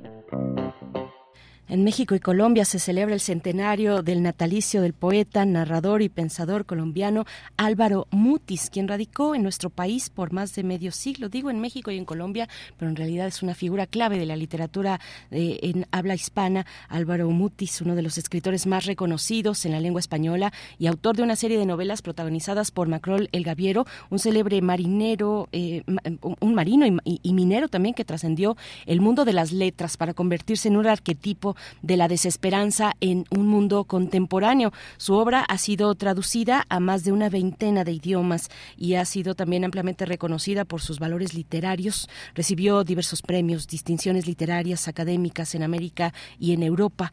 A 100 años de su natalicio, la Secretaría de Cultura realizará un homenaje a Álvaro Mutis. La cita es hoy, el día de hoy, viernes 25 de agosto, 18 horas, en el Salón Venustiano Carranza del Complejo Cultural Los Pinos. Participan en este homenaje Roxana Elbridge Thomas, Fabiola Eunice Camacho, Cel Cabrera y Juan Camilo Rincón. Eh, hay que destacar que este último es autor, Juan Camilo Rincón es autor del libro México y Colombia, entre la sangre y la palabra, que es producto de una investigación de 10 años. Eh, en esta obra, eh, el también periodista recrea un conjunto de episodios culturales, históricos, mediante una narración que da cuenta de la hermandad entre ambos países, pues que se estrecha, que es profunda. esto se debe a que pues se entrelaza con grandes escritores como Gabriel García Márquez, como Octavio Paz, Juan Rulfo, Carlos Fuentes, Rodrigo Arenas Betancourt, Elena Poniatowska, Fernando Botero, entre otros. Bueno, a propósito del centenario de Álvaro Mutis, vamos a conversar esta mañana con nuestra invitada de hoy, Cel Cabrera, escritora, periodista. En 2014 fue becaria de la Fundación para las Letras Mexicanas. En el 17, 2017, del programa de jóvenes creadores del FONCA. En el verano del 2022 realizó una estancia artística en Banff Center for Arts and Creativity en Alberta, Canadá, y su primera novela, Cómo pesa el silencio de los muertos, fue merecedora de una mención honorífica en el Premio Nacional de Novela Negra, Una Vuelta de Tuerca en el año 2022. Entre sus publicaciones también está Perras, La Arista que no se toca, Una jacaranda en medio del patio y Cosas Comunes. Cel Cabrera, bienvenida, qué placer, qué gusto recibirte en este espacio. Te saluda Berenice Camacho. ¿Cómo estás, Cel? Muchas gracias, Benice. Pues muy contenta de compartir con ustedes eh, esta primicia del homenaje a Álvaro Mutis que llevamos meses trabajando. Nace de, de una invitación a Colombia que yo tuve hace hace un par de, meses a la Filbo. Ahí coincidí con Juan Camilo Rincón, que es un periodista muy reconocido colombiano y muy doctor en el tema de Álvaro Mutis y de Gabriel García Márquez y de cómo a través de los años se han venido desechando estos lazos de hermandad entre México y Colombia. Cel, llevan meses trabajando, nos dices, algo que surgió en la FILBO, en la Feria Internacional del Libro de Bogotá. ¿Cómo, ha sido, eh, ¿Cómo han sido estos meses? ¿Quiénes están reunidos, reunidas en, esta, eh, eh, en este homenaje 100 años de un escritor pues muy importante para, para Colombia, para las letras en habla en, español y, bueno para México por supuesto porque aquí radicó pues desde su desde su juventud hasta hasta el día de su muerte. Cel, ¿cómo ha sido este trabajo? ¿Quiénes están involucrados? Un día, primero que nada, Juan Camilo, que fue el primero que, que nos emocionó con la idea de no dejar pasar aquí en México eh, el poder hablar de esta figura tan representativa también para nosotros. Y bueno, poco a poco se fue sumando Roxana Elrich, la poeta Roxana Elrich, eh, Fabiola dice que es una gran ensayista mexicana, y pues se lo propusimos al Complejo Cultural Los Pinos y como siempre nos abrió las puertas para celebrar este centenario tan importante. Es el, eh, bueno, pues hablemos de Álvaro Mutis, hablemos de su peso en, las letras en México, de su influencia también, de pues de toda esta esta configuración de autores, de escritoras que estuvieron eh, pues en aquella época, la segunda mitad de, bueno, pues em, eh, a, medio siglo y, de ahí para acá, eh, con representantes tan importantes como García Márquez. ¿Quién fue Álvaro Mutis? ¿Qué, ¿Qué lugar tiene en las letras de México y de Colombia también? Pues yo creo que un lugar muy importante a la figura de otros grandes como Carlos Fuentes y Octavio Paz. Creo que es parte de nuestro panorama nacional. Al final de cuentas pasó aquí muchos años, escribió desde aquí, se hizo, se hizo parte de la comunidad de, escritores, y fue parte del panorama cultural, una parte muy importante, pasó un tiempo en Lecumberri, y creo que ya cualquier cualquier extranjero que pase un tiempo en Lecumberri pues merece merece ser leído y merece ser comentado también en México como como lo es Álvaro Mutis, ¿no? Y esa relación tan estrecha que tuvo también con la querida Elena Poniatowska. Sí, claro, por supuesto. Como, bueno, sí, esa es una parte fundamental con todos estos personajes, Elenita Poniatowska, con eh, pues ese momento político también donde las y los artistas pues se volcaron al apoyo de una protesta social. Eh, ¿qué, ¿qué, hay de Álvaro Mutis en esa historia eh, social, esa historia pues eh, sí, de, de, de, protesta, de, exigencia de justicia, de construcción de un Estado democrático, de una idea de un Estado democrático. ¿Qué hay de Álvaro Mutis en toda esa historia que nos pertenece eh, a, a, todos y todas en este país? Él? Pues yo creo que una memoria histórica y un pensador demasiado consciente de la realidad y de lo que es la historia y la política, tanto de Colombia como de toda Latinoamérica él era muy, muy fan, él era muy fanático de la figura de Simón Bolívar. Yo hace unos días le preguntaba a Juan Camilo si todos los colombianos eran tan patriotas como lo fue Álvaro Mutis y tan soñadores. Era también un, poeta, un escritor muy embelesado y muy observador de la parte onírica y esto lo podemos ver en todas las novelas de Macron. Macron siempre está imaginando, siempre está soñando, siempre está siendo un cronista de, de la realidad que está sucediendo, este mundo marino tan tan desolador, tan solitario, tan desesperanzador, al final de cuentas. Y creo que Álvaro Mutis también me, me resulta un, un poeta muy, muy metido en esta en esta imaginación y en esta evocación de la naturaleza, del mar, de los sueños, de sus amigos también, porque mucha de su poesía está escrita a partir de la amistad. Y creo que recordar su natalicio y rescatar quizá la figura para las nuevas generaciones para nosotros es muy importante porque dejó un testimonio muy valioso de cómo es resistir y de cómo es escribir justo desde la insistencia, desde el que son dejar la vida escribiendo. Entonces creo que las nuevas generaciones también tienen que dar fe de, de la obra de Álvaro Mutis. Se tiene que leer, no nada más leer lo que está en las mesas de novedades, sino también rescatar la tradición y una tradición también colectiva, porque sabemos que que mucho de lo que se escribía, pues se escribía desde el colectivo, ¿no? Desde estas charlas maravillosas que imagino que tenían todos ellos, estas tertulias, eh, de verdad me da un poco de envidia, me dan ganas de tomar una máquina del tiempo y colarme a alguna fiesta en donde estaban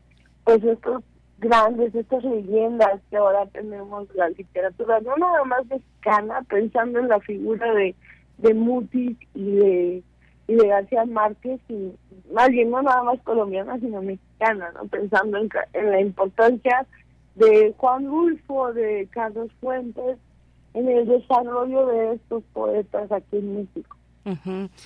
eh, pues qué, qué, interesante lo que nos comentas. Me quedo con, con la idea de que la literatura de Álvaro Mutis caiga también, llegue a las manos de las nuevas generaciones, porque vale mucho la pena y porque nos vamos a encontrar ahí.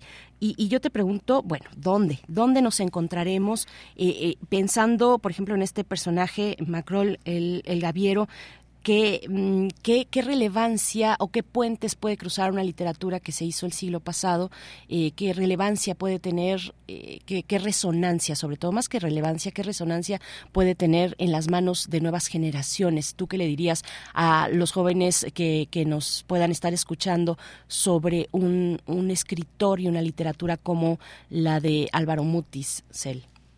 Bueno, el pensar que los clásicos nunca pasan de moda, y que por algo son clásicos y acercarnos a ellos nos enriquece como generación y, acercarnos a su pensamiento nos nutre y siempre nos va a nutrir.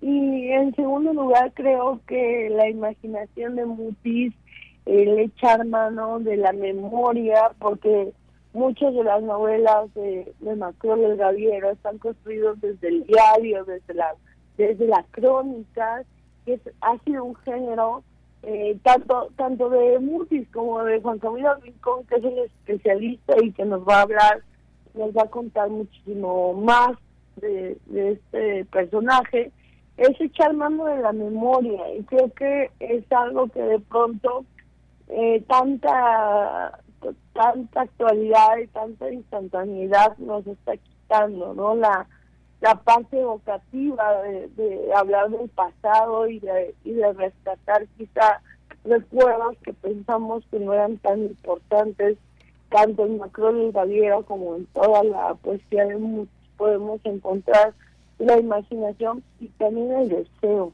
¿no? Entonces creo es lo que yo más eh, aprecio de este escritor. Sí, no importa a qué generación pertenezcas en realidad cuando están ahí, eh, pues eh, fundamentos de la de la de la de la humanidad, del ser humano, eh, como el deseo, como la imaginación, pues puedes tener 15 años o 90 y, seguir identificándote y eso hace a los clásicos el que qué interesante vamos vamos también me gustaría que nos comentaras un poco de, Juan Camilo Rincón que es este escritor y periodista colombiano a partir del cual surge la idea de hacer este centenario, bueno, este homenaje al centenario de, del natalicio de Álvaro Mutis. Eh, cuéntanos un poco de Juan Camilo, de el, el, libro que va a presentar México y Colombia entre la sangre y la palabra.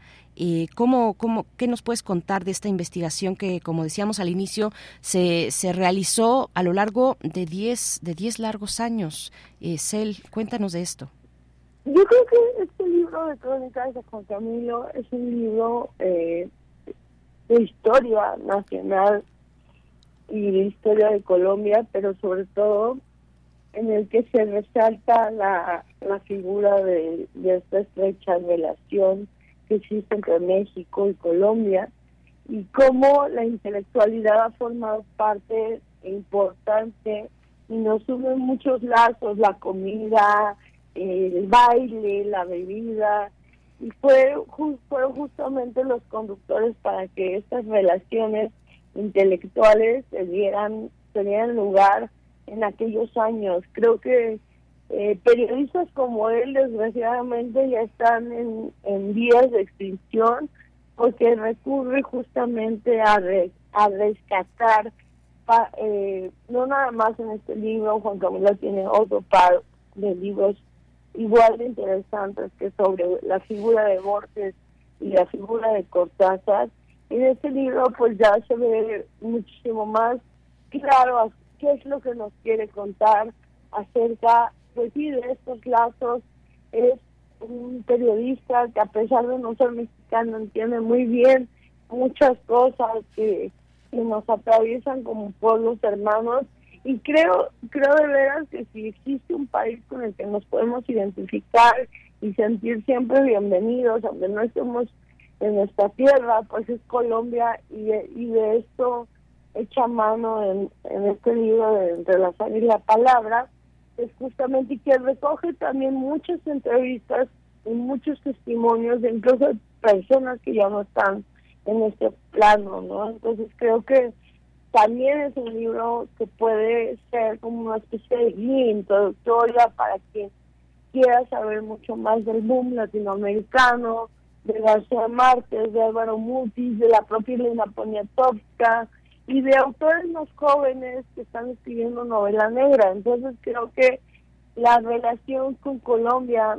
desde las partes más oscuras, eh, como lo es la inseguridad y el narcotráfico, pues también atraviesa a México y la hace muy estrecha. Entonces creo que creo que lo que se puede llevar un lector de Juan Camilo pues es, es, es eso, ¿no?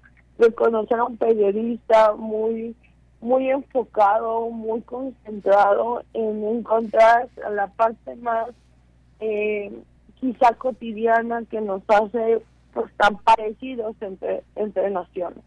Pues muchas gracias, El Cabrera, escritora, periodista, pues por esta invitación, por recordarnos también todo aquello que compartimos con una nación hermana como es Colombia, porque compartimos no solo la lengua, sino también eh, el gusto por la música, por, por, la, por la cocina, eh, por la literatura, el periodismo también es algo que nos hermana. Eh, hay algo muy especial entre México y Colombia, eh, entre otros eh, aspectos, bueno, escritores tan importantes como Álvaro Mutis, que tendrá este homenaje en el su centenario de su natalicio este día, el día de hoy, viernes 25 de agosto, 18 horas. No se lo pierdan en el Salón Venustiano Carranza del Complejo Cultural Los Pinos. Estaremos ahí viéndote a ti, Cel Cabrera, junto con Roxana Elbridge Thomas, Fabiola Eunice Camacho y el el mismo Juan Camilo eh, Rincón, de quien hemos hablado y que presenta México y Colombia entre la sangre y la palabra. Muchas gracias, él, periodista, escritora. Te mandamos un abrazo. Muchas gracias, Abrazos. Gracias, hasta pronto. Cel Cabrera, nosotros vamos a despedirnos ya de Radio Nicolaita, se nos ha ido rápido el tiempo, 8 con 58 minutos. Nos vamos con una propuesta de la audiencia, se trata de, bueno, que para ir calentando motores, dice Edel Jiménez, ¿de qué, de qué se tratará esto? Dice que pongan Walking in My Shoes de Depeche Mode. Pues sí, con esto cerramos la segunda hora y volvemos después del corte.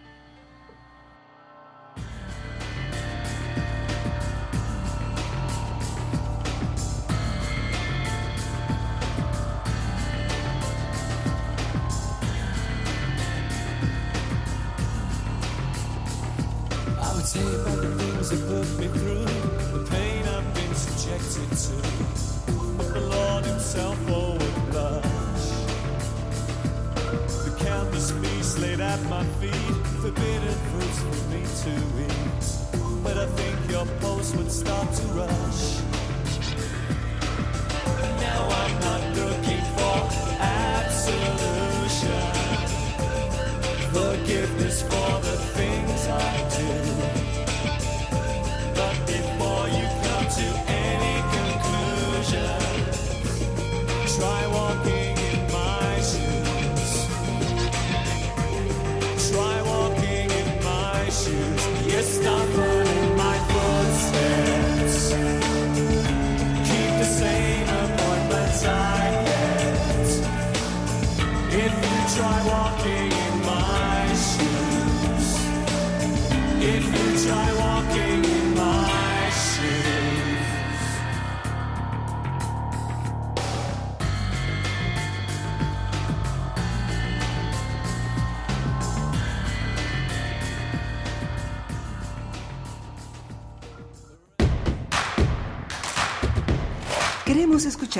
Llámanos al 55 36 43 39 y al 55 36 89 89. Primer movimiento. Hacemos comunidad. Álvaro Mutis. El inventor de Macrol el Gaviero. 100 años de su nacimiento. Bueno, yo creo que la poesía de Álvaro Mutis tiene, es decir, es una poesía muy reveladora, tiene un lenguaje muy, muy, muy imponente, habla de un mundo desde el punto de vista poético muy, muy profundo, muy una poesía de gran aliento, de, así como era su voz, digamos, su vozarrón, ¿no? Su poesía es así, es decir, versos inagotables, fuertes, profundos. No sé qué te puedo decir, me, me, me gusta su poesía muchísimo, toda ella. Diego García Elío, editor.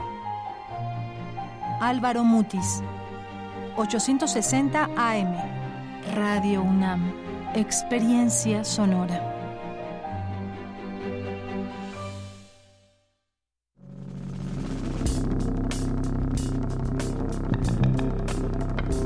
Prisma RU. Relatamos al mundo.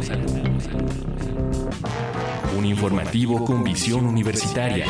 Noticias, análisis, debate. Prisma RU. Conduce Deyanira Morán. Te invitamos a escucharnos de lunes a viernes, de 1 a 3 de la tarde. 96.1 de FM. Radio UNAM. Experiencia sonora. ¿Quieres saber cómo gobierna Movimiento Ciudadano? Así lo hace en Nuevo León, dándoles todo a niñas, niños y mujeres con cáncer y brindando un nuevo seguro médico gratuito para que a nadie, a nadie, a nadie le falte atención médica. Reabriendo más de 100 estancias infantiles y reconstruyendo capullos para que las niñas y niños tengan un hogar seguro y lleno de alegría. Lo nuevo, lo nuevo, lo nuevo es hacer buenos gobiernos. Así gobierna lo nuevo. Así gobierna Movimiento Ciudadano. Movimiento Ciudadano. Habla Andrés Manuel López Obrador. Les presumo para orgullo de todos. La economía está creciendo. El peso mexicano es la moneda que más se ha fortalecido en el mundo con relación al dólar. Está llegando inversión extranjera. Prácticamente no hay desempleo. Somos el principal socio comercial de Estados Unidos. Pero no olvidamos que por el bien de todos, primero los pobres. Quinto informe. Gobierno de México. Somos la naturaleza. Hace cuatro años comenzamos a investigar la taxonomía, cuántas especies había de cara de niño, dónde se distribuían, lejos de ser dañino, que no lo es, tiene efectos eh, benéficos para el ser humano, para los ecosistemas, se alimenta de, de otros insectos que pueden ser plaga. La ciencia que somos. Iberoamérica al aire. Escucha las historias más relevantes de las ciencias y humanidades, nacionales e internacionales. Te esperamos en vivo los viernes a las 10 de la mañana por el 96.1 de FM. Radio UNAM, Experiencia Sonora. Encuentra la música de primer movimiento día a día en el Spotify de Radio UNAM y agréganos a tus favoritos.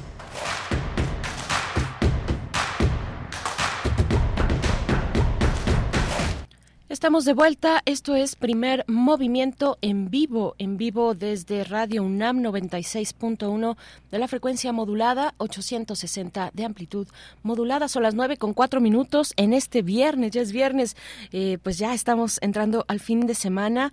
Es el último fin de semana antes de que empiecen las clases en las escuelas de la SEP. Así es que, bueno, disfruten, disfruten de aquí a ese momento, de aquí a lunes, donde pues todos los niños, las niñas, adolescentes regresan a la, a la primaria, a la secundaria. El tránsito se complica, se, se pone todavía más complicado. Y como todavía nos caen varias lluvias, nos quedan algunas lluvias por delante, pues bueno, hay que poner la mejor cara ante esta situación que, que bueno, eh, además llega, llega la, el nuevo ciclo escolar, por supuesto que llega siempre con mucha esperanza, con mucho ánimo, creo que va a ser muy interesante, a ver, cuéntenos ustedes, esa es mi opinión, que va a ser muy interesante este arranque, muy complejo también, eh, para, muy desafiante para el cuerpo docente de la educación y, y de la educación primaria y secundaria en nuestro país con toda esta cuestión de los libros de texto, que no son el único material, pero bueno, sí, el único material que, que se maneja en aula, pero eh, que ha tenido pues toda esta esta este debate público en torno a ellos, esta campaña también, aquella que, que vino con, con los dichos de eh, un presentador de noticias diciendo el, el, virus del comunismo en los libros de texto, bueno, yo creo que ya quedamos bastante atrás y creo que somos muchas las personas que coincidimos, incluso los que en algún momento eh, eh, arroparon esa posibilidad, pues creo que ya se ha desinflado ese ese momento, pero hay otros pendientes, hay varios pendientes por ejemplo, eh, lo que tiene que ver con la, eh, la, manera en la que se ha involucrado el Poder eh, Judicial, los jueces, que han otorgado o no, y que estará pues en sus manos todavía, otorgar o no la posibilidad de que en algunos estados de la República no se repartan. Es el caso de, Chihuahua, es el caso de, de, Chihuahua, ahorita es el que tengo más presente, porque además fue el, el primero, digamos, que se pronunció en ese sentido, Guanajuato también, el Bajío, por ahí hay una cuestión también que resolver en Estado de México con respecto a si las, la y, y los gobernadores de esos estados, respectivamente, tienen la capacidad, la facultad, la facultad sobre todo, no la capacidad, la facultad de poder retener, como, como ya lo han anunciado y como así ha sido, porque los eh, retener los libros de texto, no entregarlos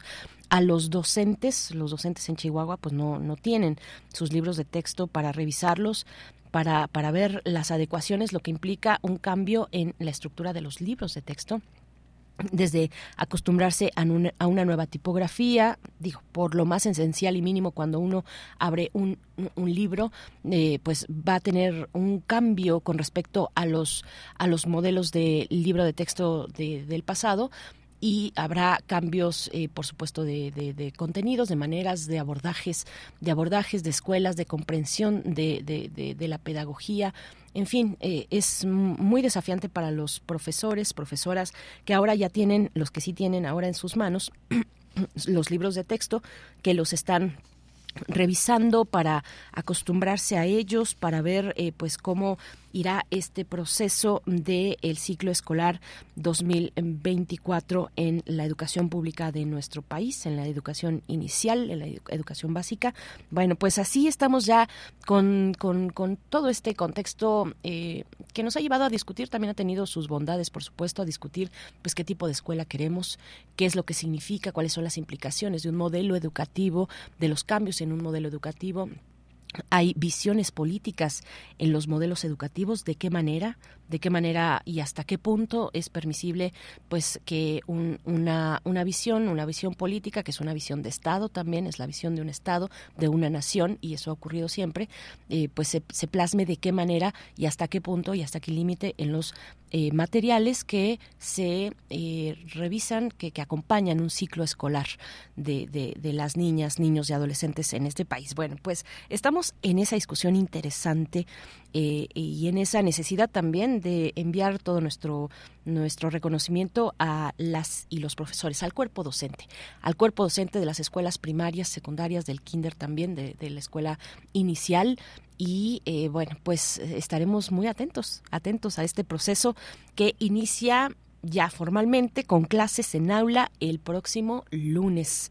Bueno, pues así, estas, esas son las características de este día viernes 25 de agosto, la antesala del regreso a clases y mm, también, bueno, pues vamos a, presento, presento al equipo, eh, Rodrigo Aguilar se encuentra en la producción ejecutiva, está Arat Rebollar en la asistencia, eh, Antonio Beltrán en la operación técnica de la consola, le saluda Berenice Camacho al micrófono, no está Miguel Ángel Quemain, pero el lunes va a estar de vuelta por acá el lunes estará acompañándonos y bueno, le enviamos un abrazo a Miguel Ángel Quemain. Lo que sí dejo, Miguel Ángel, Miguel Ángel para, para ustedes es la poesía necesaria que viene a continuación.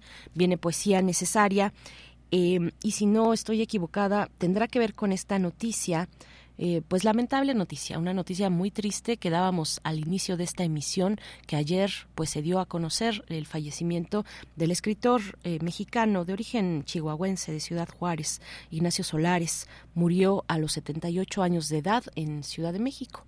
Eh, este escritor, escritor mexicano también fue docente en la UNAM, en la Facultad de Ciencias Políticas y Sociales, pero no solo eso, fue pues su vida estuvo ligada a la Universidad Nacional en varios espacios culturales, en la dirección de teatro y danza, en eh, también en la coordinación de difusión cultural en el en el departamento sí en la coordinación de difusión cultural hasta el 2003 eh, pero también y estaba yo pensando en el departamento de literatura. Así es que bueno pues es una pérdida muy significativa para las letras un, un eh, pues un personaje muy entrañable, muy querido.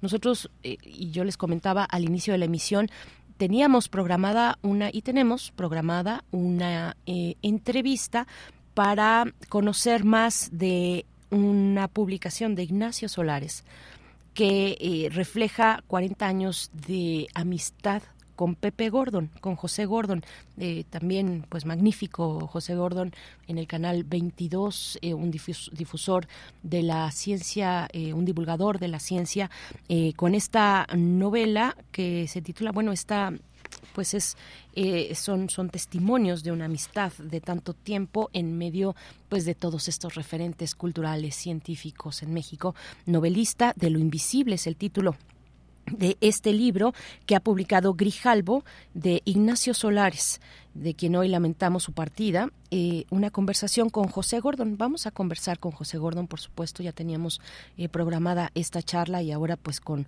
mucho más eh, necesidad de poder indagar en la vida, en, en la en la trayectoria y en la y en el legado en el legado literario de Ignacio Solares bueno pues ahí está eh, por parte de este equipo, nuestro pésame para su familia, para su eh, esposa, para sus, para sus amigos, para sus alumnos, para quienes lo llevan en, en el corazón. Bueno, Ignacio Solares, que en paz descanse. Vamos, yo creo que la poesía, les decía, va por ahí. La poesía de Miguel Ángel Quemain, que viene a continuación, y después tendremos la participación de Verónica Ortiz, nuestra querida colega periodista y también escritora, que desde el Fondo de Cultura Económica nos hace recomendaciones literarias cada semana, cada viernes está con nosotros. Verónica Ortiz, te mandamos un, un abrazo, querida.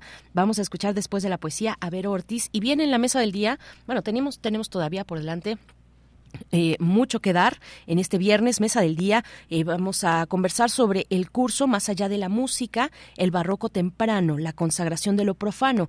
Más allá de la música, a ustedes seguramente les suena porque aquí hemos compartido en varias ocasiones estos cursos que tienen una temática distinta cada vez. En esta ocasión se trata del barroco temprano con Teo Hernández y Bruno Bartra, amigos de Primer Movimiento, colaboradores en Primer Movimiento, bueno, parte de esta, de esta familia, eh, que estarán con nosotros ambos conversando sobre este curso que ya está, eh, bueno, pues que está hecha la invitación para ustedes, para quien se quiera acercar a el barroco temprano, la consagración de lo profundo en el curso Más allá de la música. Al cierre, al cierre tendremos, tendremos eh, el concierto de gala Encuentros Francia-México.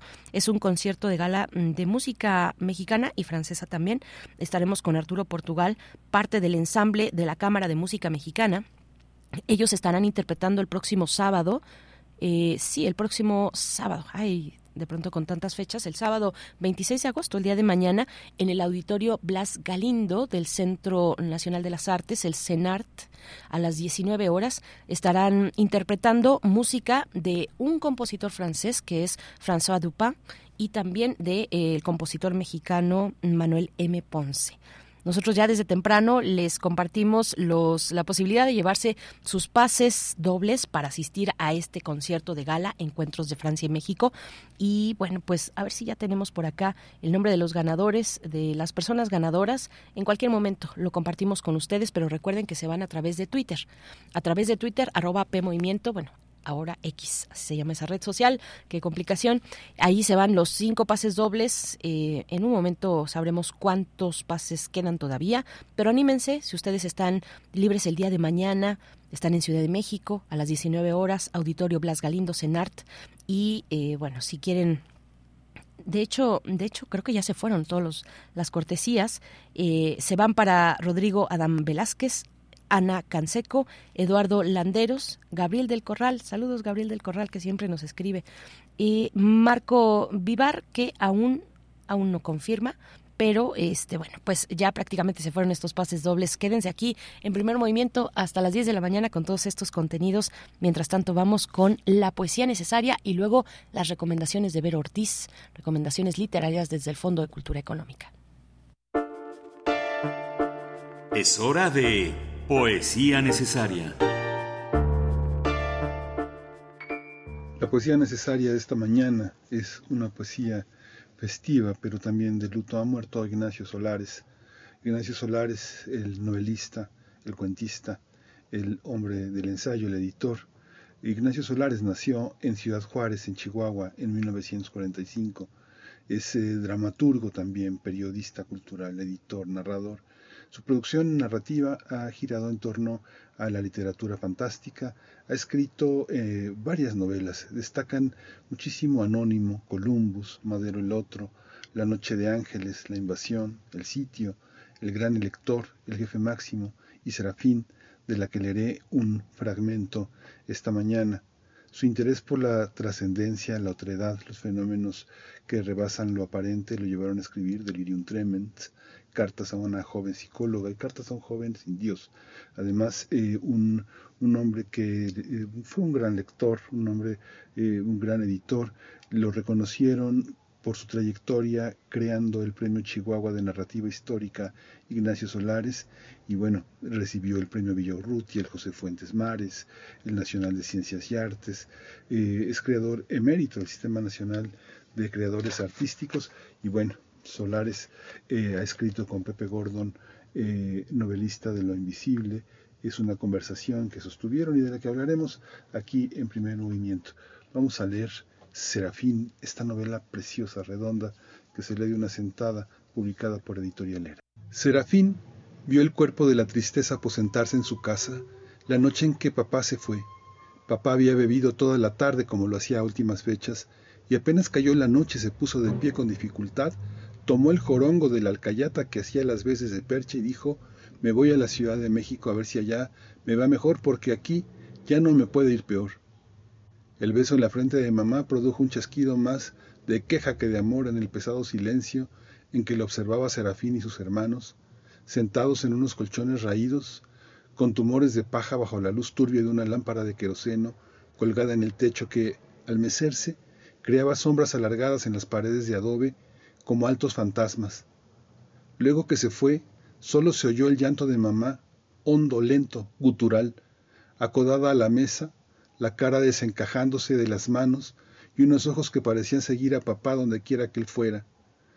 Ya se fue su papá Serafín, dijo con un hilo de voz que se confundió con el llanto. Sí, ya se fue. Y ni modo. Sí, mamá, ni modo. Y con ese ni modo ya reaccionó. Pasó una mano frente a los ojos como si apartara una sombra, y fue con sus hijos a rezar bajo el cuadro del Jesús, corazón de Jesús, en llamas que heredaron de la abuela, muerta, en esa misma casa de una enfermedad llamada espanto. A Serafín, su abuela le hacía sentir un calor que ni su mamá ni su papá le hicieron sentir nunca. Pero la abuela se murió de espanto, y ahora su papá se había marchado, y afuera había un viento que traía ruidos desde muy lejos, y sintió la tristeza dilatarse. En Ahuichapan, el fuerte de la gente era cultivar maíz, pero aquel año la cosecha había sido muy pobre. Comían lo que podían y la malpasaban. El papá de Serafín anduvo buscándose por todos lados y hasta que se cansó. Revendió gallinas y sombreros de paja en el mercado. Le entró de peón en una presa, de perforista en un túnel. Hasta Tierra Blanca fue a cortar caña de un lado para otro, detrás de la esperanza y los rumores de trabajo. Por allá, dice que hay algo, habría que ir aunque esté lejos. O, ahí nomasito, en el siguiente pueblo, la pavimentación de unas calles. Serafín lo acompañaba desde que dejó la escuela, por eso la dejó, para acompañarlo. Una noche con estrellas en que cruzaban el río en una chalana, sentados en las cajas que debían transportar a la otra orilla, papá le dijo, Habría que irse a la Ciudad de México a ver qué hay por allá. Fue la primera vez que lo oyó decirlo.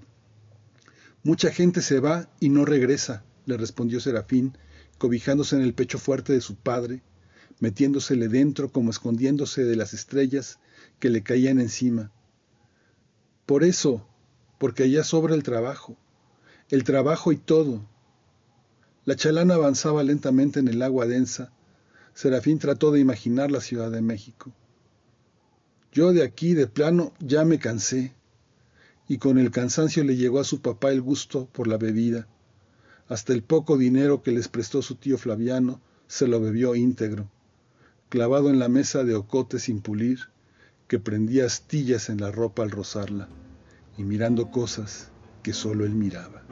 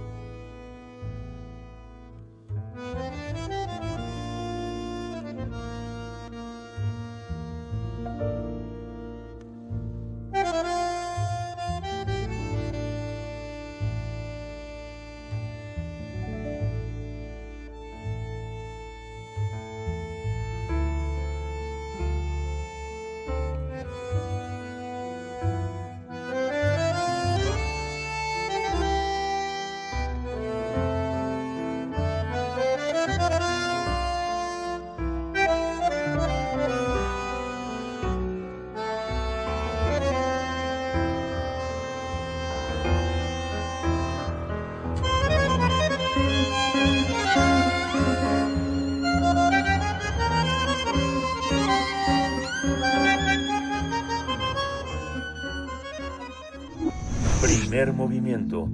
Hacemos comunidad con tus postales sonoras. Envíalas a primermovimientounam.gmail.com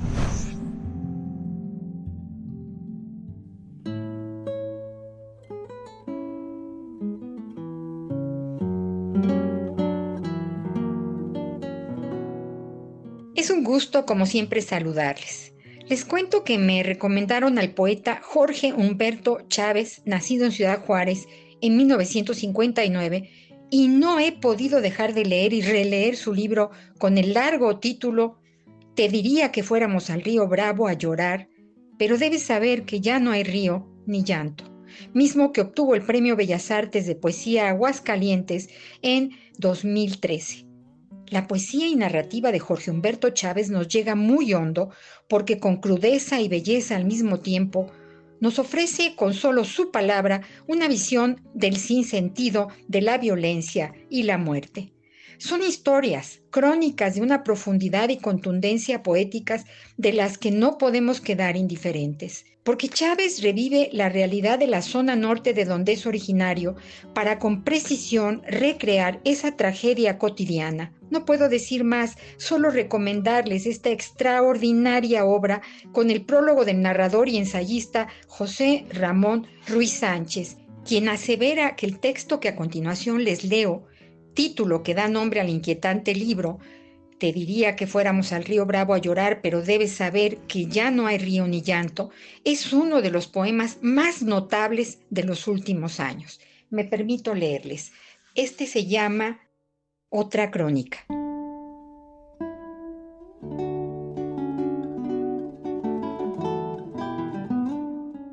El 6 de octubre de su año, Armando el Choco nos comentó en una fiesta que lo habían ido a buscar y lo encontraron un mes más tarde esa mañana que calentaba el motor de su auto para llevar a sus hijas a la escuela.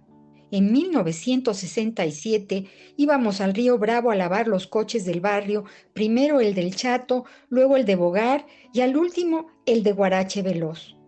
En 1990 los policías iban al río a pescar muchachas que esperaban en la orilla para cruzar a El Paso.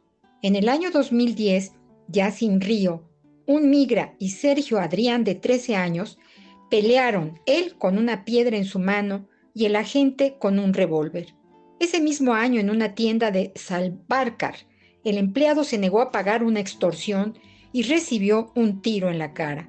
Y 17 vecinos suyos fueron cazados uno a uno mientras celebraban la victoria de un partido de Tash. Oh, jóvenes hijos de Cadmo, yo sé que quisieran estar en otra parte, pero hoy están aquí, cantaba el viejo Ovidio. Y a ti, mujer, que sacaron de su casa y amenazaron con matar a tu marido si no subías a tu último paseo en auto. Te diría que fuéramos al río Bravo a llorar, pero debes saber que ya no hay río ni llanto.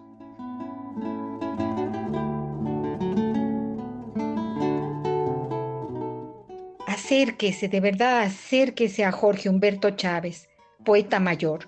Publicado por la Secretaría de Cultura, el Instituto Nacional de Bellas Artes, el Gobierno del Estado de Aguascalientes y el Fondo de Cultura Económica, esta obra que hoy recomiendo deja una marca imborrable en quien la lee. Te diría que fuéramos al río Bravo a llorar, pero debes saber que ya no hay río ni llanto, porque leer transforma. Hasta la próxima.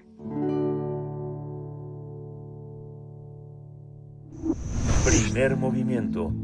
Hacemos comunidad con tus postales sonoras. Envíalas a primermovimientounam.gmail.com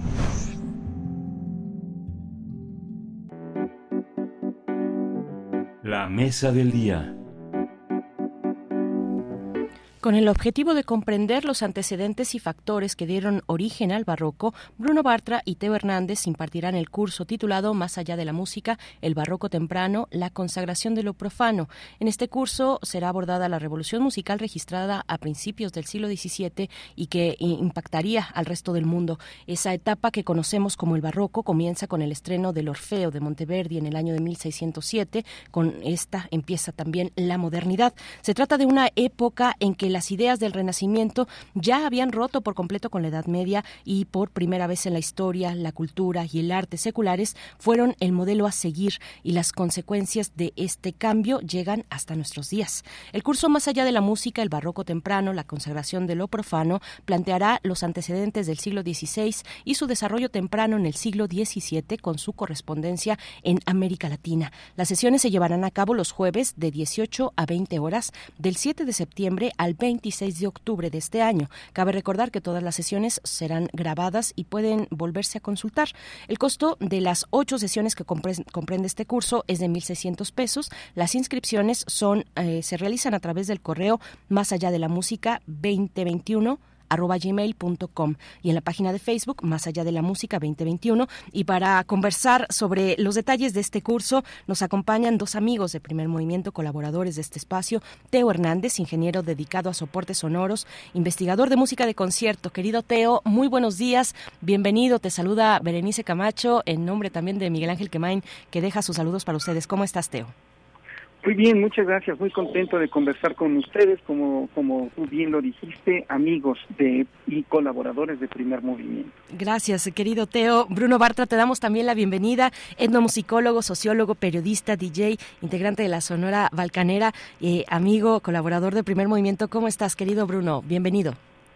Hola, ¿qué tal, Berenice? Muy bien, muchas gracias por, eh, por el espacio, como siempre. Un abrazo y también al, al auditorio que ya este, nos conoce, pues sí, aquí, aquí estamos también con, con otros temas en, en el programa.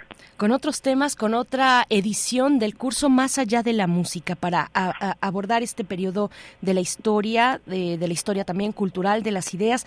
Pónganos en contexto, eh, Teo, bueno, es una, una propuesta para ambos. Empezamos eh, contigo, Teo. Pónganos en contexto de, eh, de qué periodo hablamos cuando hablamos del barroco temprano, qué le caracteriza a ese momento de la historia de Occidente y, cómo, mm, cómo se despoja de lo anterior el barroco temprano, cómo se despega del renacimiento tardío, eh, Teo.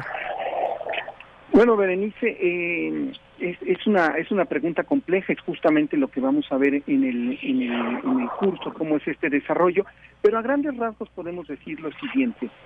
Eh, hasta el Renacimiento, la cultura, y cuando decimos no solo la música, sino la cultura en general, estaba ligada básicamente a aspectos religiosos.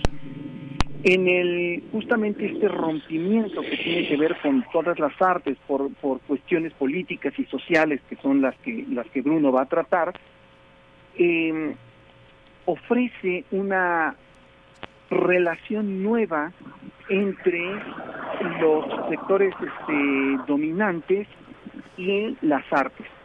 En este, en este sentido, lo que sucede es que lo, lo, la, la realeza, la monarquía y los, los, digamos, los líderes de los, de los estados, principalmente aquí vamos a hablar de, de Italia, empiezan a secularizar eh, ciertas formas de entretenimiento. El primero que, que aparece como, como, como de ruptura total es justamente el Orfeo de Monteverdi de 1607. Esta es una evolución poco a poco, que poco a poco se va dando en Italia, pero la obra que, digamos, reúne todas las características y que amalgama eh, toda esta serie de estilos y de, y de novedades es el Orfeo y lo que da pie es a lo que muchos consideran la, la modernidad. ¿En qué sentido? Voy a poner un ejemplo que casi siempre pongo en estos cursos. Cuando nosotros vamos, a, eh, vamos al cine, ahorita, eh, actualmente, no nos imaginamos muchas veces la película sin el fondo musical. Este fondo musical donde un, un, una, una cosa de acción, un, una escena de acción va con música rápida, ¿no? Chan, chan, chan, chan, chan, chan. O una música de, de misterio también tiene ciertas características y luego una música pasional tiene otras. Bueno, este lenguaje, esta sintaxis musical, se inventa, porque es un invento, en el barroco.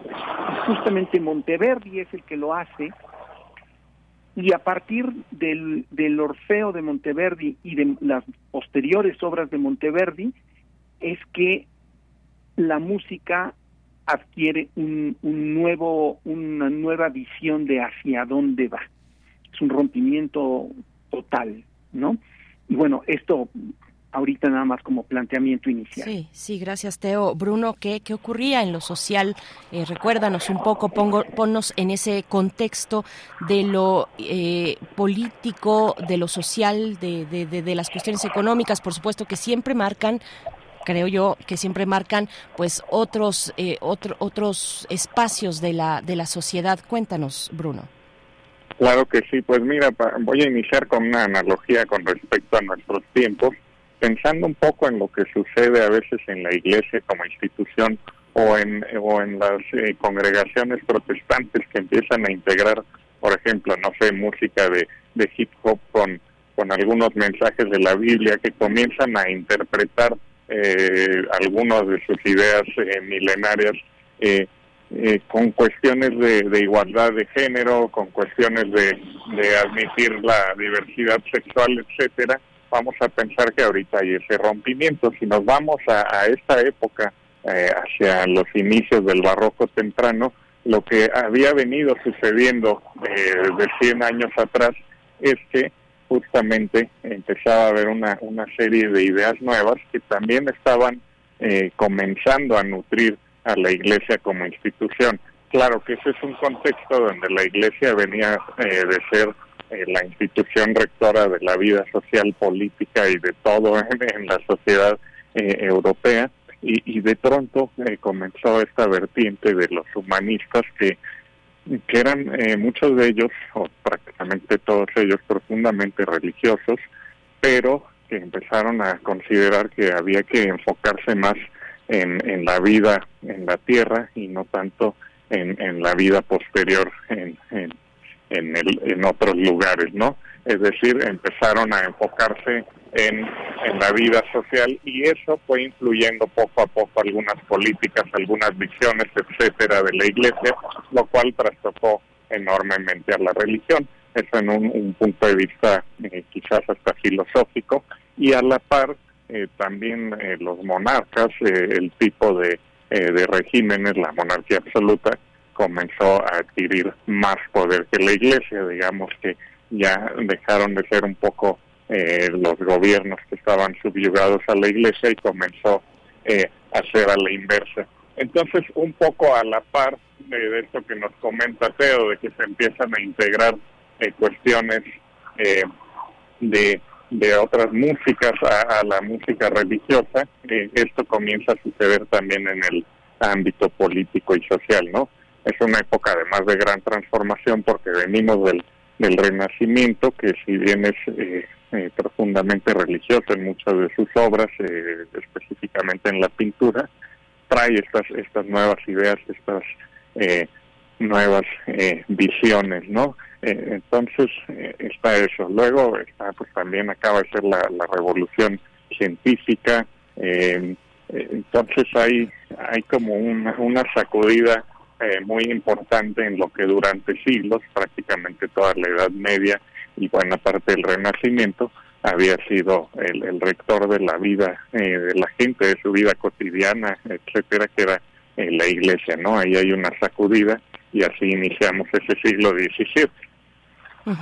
Una época de transformación y, pensaba yo precisamente, Bruno, ahora que lo mencionas, en la ciencia, la ciencia y la técnica, Teo, eh, con los avances científicos y las repercusiones, pienso yo, a ver, cuéntanos, eh, eh, las repercusiones en los instrumentos musicales, que contigo ya hemos hablado en algunos momentos sobre tiempos específicos, momentos específicos donde hay cambios importantes en los instrumentos musicales, con, con, con eh, el pianoforte, por ejemplo. Eh, ¿cómo, cómo, ¿Cómo ver eh, este momento de la historia musical a través de la, pues, los instrumentos, la evolución de los instrumentos musicales de la época, Teo? Sí, efectivamente ya hemos, ya hemos platicado eso y qué, y qué bueno que lo qué bueno que lo tocas. Es un punto muy importante.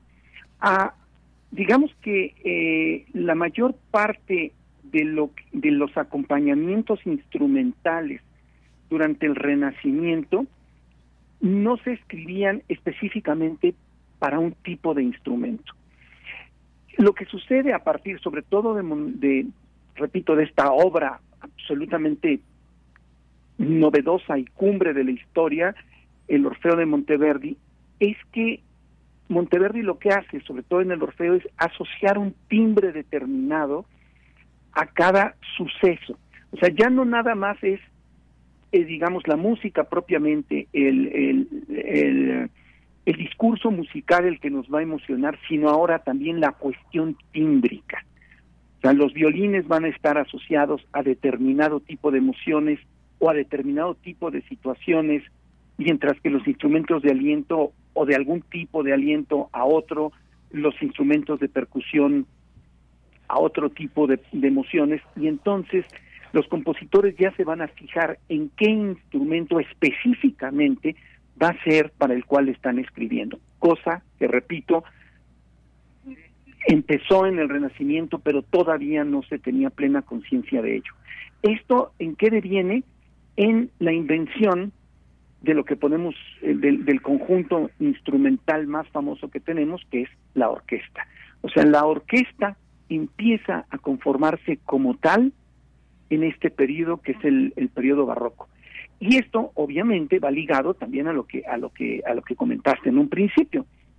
Si hay una necesidad diferente desde el tipo de vista del, del público y del compositor, bueno, pues los constructores de instrumentos empiezan también a trabajar en otros sentidos.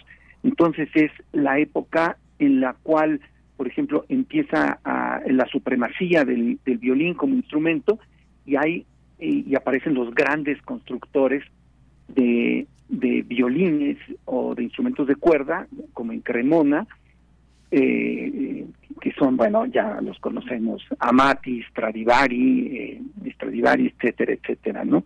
Entonces sí es muy importante que a una necesidad, digamos, musical hay también, viene aparejada una necesidad de instrumento, de una necesidad constructiva y además por supuesto, a un nuevo público.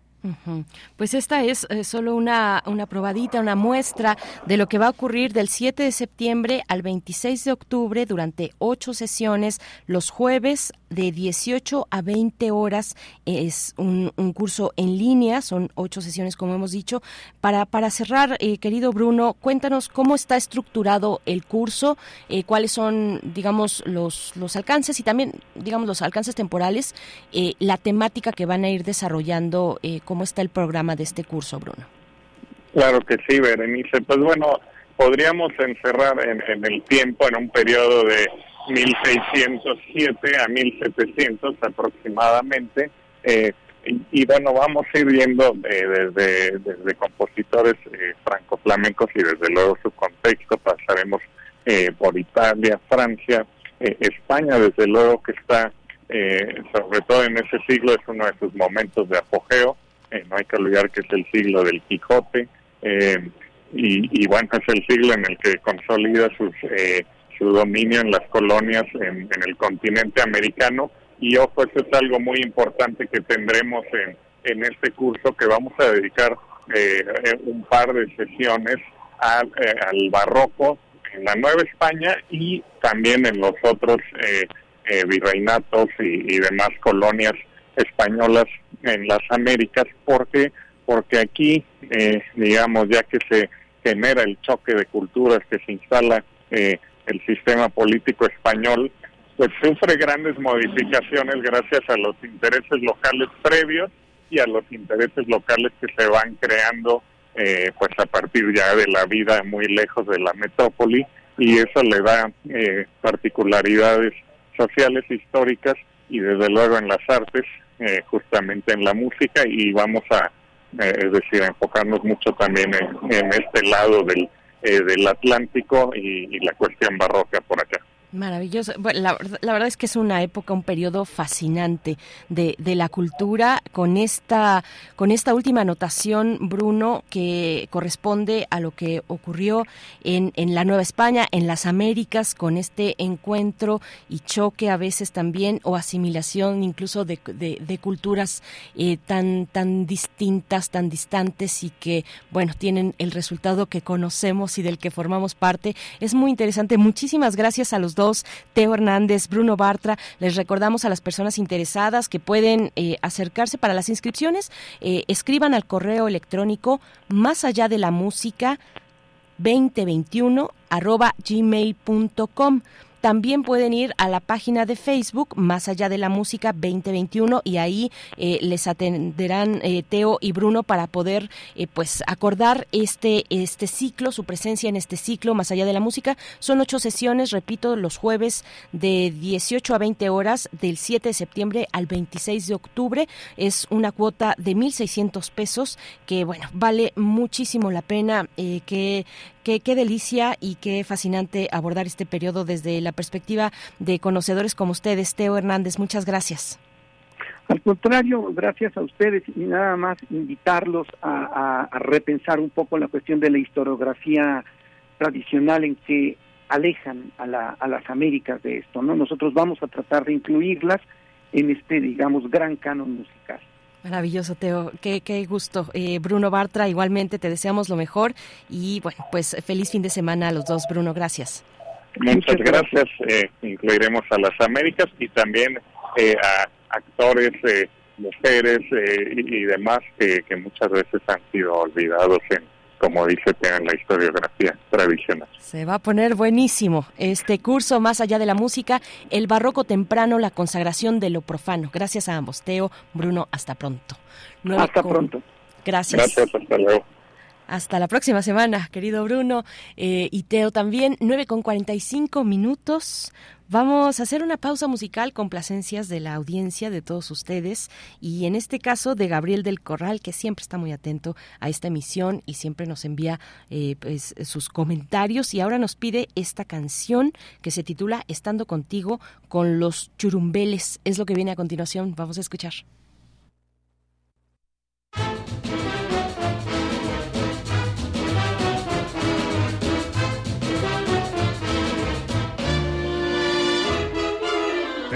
Millares de estrellas y tengo la luna y el sol.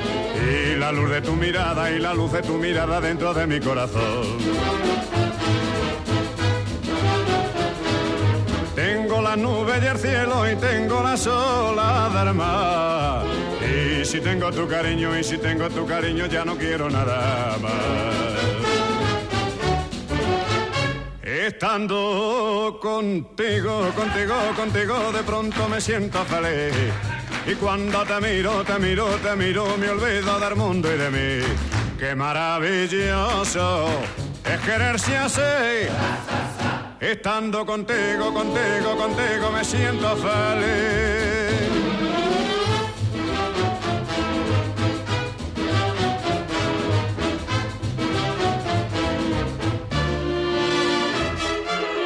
Cuando amanece nevando no siento la falta del sol y los copos de la nieve y los copos de la nieve me parecen de color. Cuando la tarde termina y todo se empieza a nublar, mi cariño se ilumina, mi cariño se ilumina si me vuelves a mirar.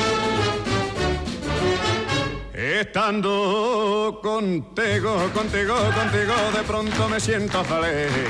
Y cuando te miro, te miro, te miro, me olvido del mundo y de mí. Qué maravilloso es quererse así. Estando contigo, contigo, contigo, me siento feliz. Estando contigo, contigo, contigo, de pronto me siento feliz. Y cuando te miro, te miro, te miro, me olvido del mundo y de mí. Primer movimiento. Hacemos comunidad con tus postales sonoras. Envíalas a primermovimientounam.gmail.com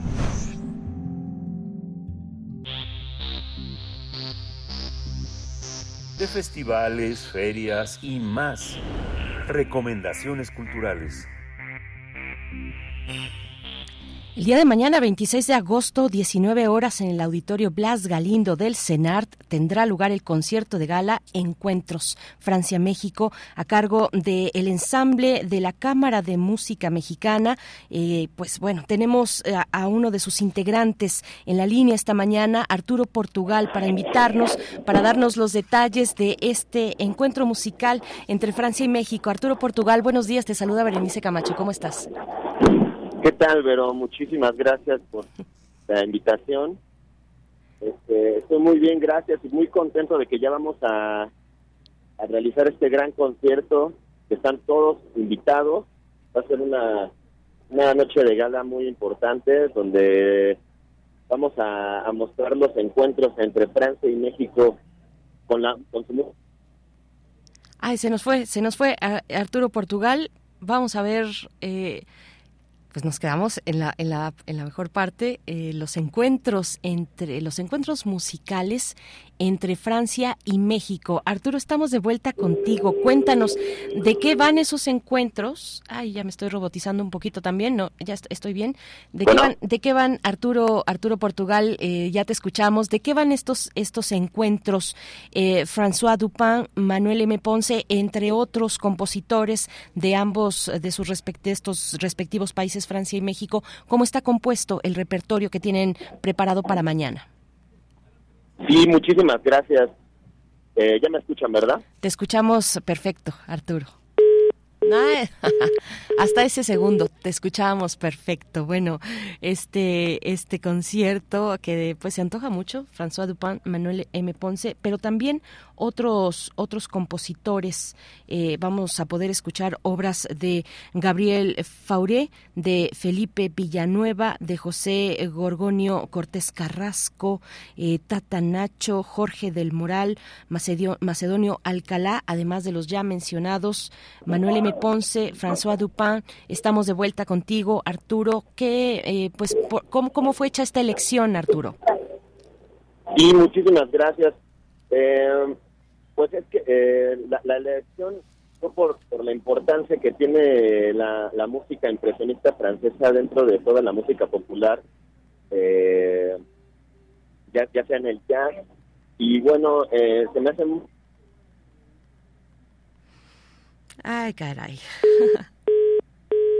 Vamos, vamos a hacer un, un, último intento. Yo creo que el lugar donde se encuentra Arturo Portugal eh, está complicando un poco la comunicación. Se escucha un poquito de ruido al fondo. Y bueno, pues vamos a esperar a que ocurra. Y si no, les vamos adelantando que este, eh, este encuentro, este encuentro está a cargo del ensamble de Cámara de Música Mexicana y tendrá lugar el día de mañana, 19 horas, Auditorio Blas Galindo. Ya en nuestra, entre nuestra audiencia hay cinco personas que se llevaron ya su pase doble para eh, asistir a este concierto, que es un concierto de gala. Arturo Portugal, nos estabas contando sobre eh, pues estos criterios de seleccionar entre la amplitud musical, la tradición musical de eh, Francia y de México, seleccionar algunos autores para el día de mañana. Te seguimos escuchando, Arturo.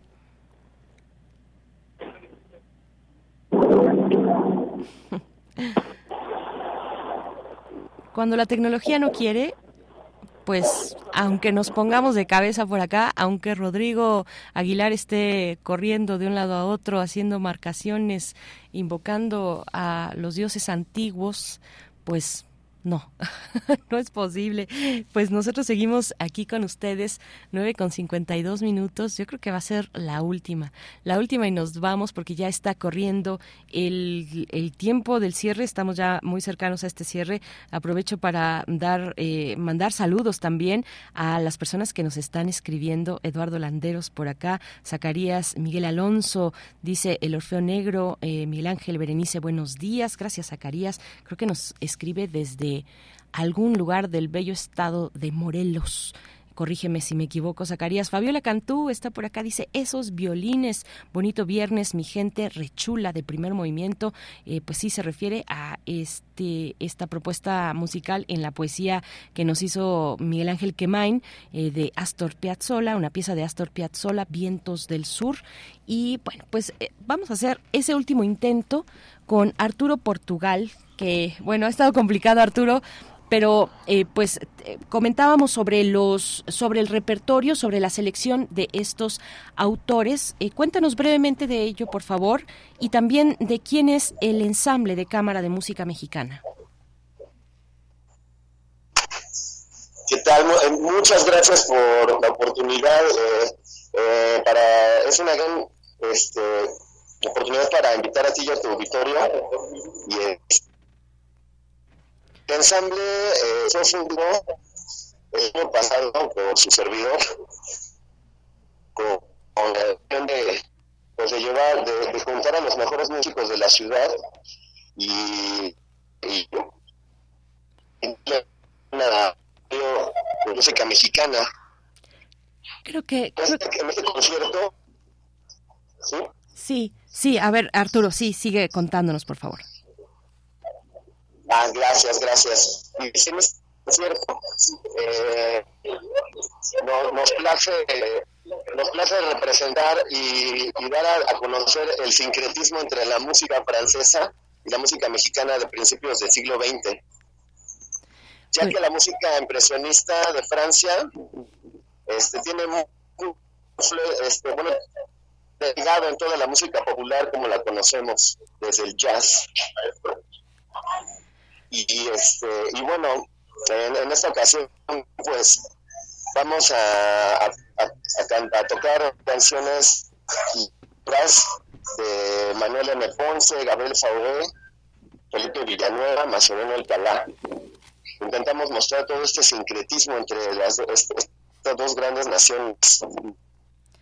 Pues, eh, pues la francesa. La mexicana y la, y la francesa, dos grandes naciones, el sincretismo de la música francesa con la música mexicana, que bueno, debió ser muy difícil hacer una selección en un en medio de un panorama tan tan amplio. Eh, Arturo Portugal, nosotros te, te, agradecemos. No no tenemos esta mañana la, la, la tecnología de nuestra parte, pero bueno, está hecha la invitación. Agradecemos eh, también Arturo La, su generosidad de haber otorgado al, eh, pues dejado aquí para la audiencia de primer movimiento cinco pases dobles que ya se fueron y que pues son cinco personas afortunadas que el día de mañana estarán eh, disfrutando en el CENART, en el Auditorio Blas Galindo, a las 19 horas de este concierto de gala Encuentros Francia-México a cargo del ensamble de Cámara de Música Mexicana que ya nos has comentado, un ensamble que tiene una vida eh, reciente y que les, auguramos, eh, ojalá así sea, una, una trayectoria muy importante. Muchas gracias, eh, Arturo Portugal, integrante de este ensamble de Cámara de Música Mexicana. Hasta pronto. Muchísimas gracias por, por la oportunidad de compartir con tu auditorio. Pues es un placer y va a ser un gusto tenerlos en el auditorio Blas Galindo para compartir la música.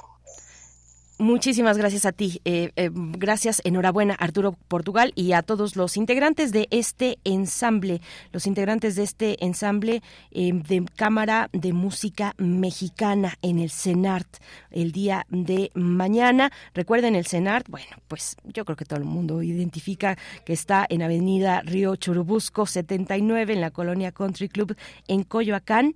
Las personas que no se llevaron sus pases dobles, hay que decir que, bueno, la cuota el boleto de este concierto tiene un costo de 150 pesos. La verdad que es accesible casi para todos los bolsillos y que se la van a pasar muy bien eh, acercándose por allá al Centro Nacional de las Artes.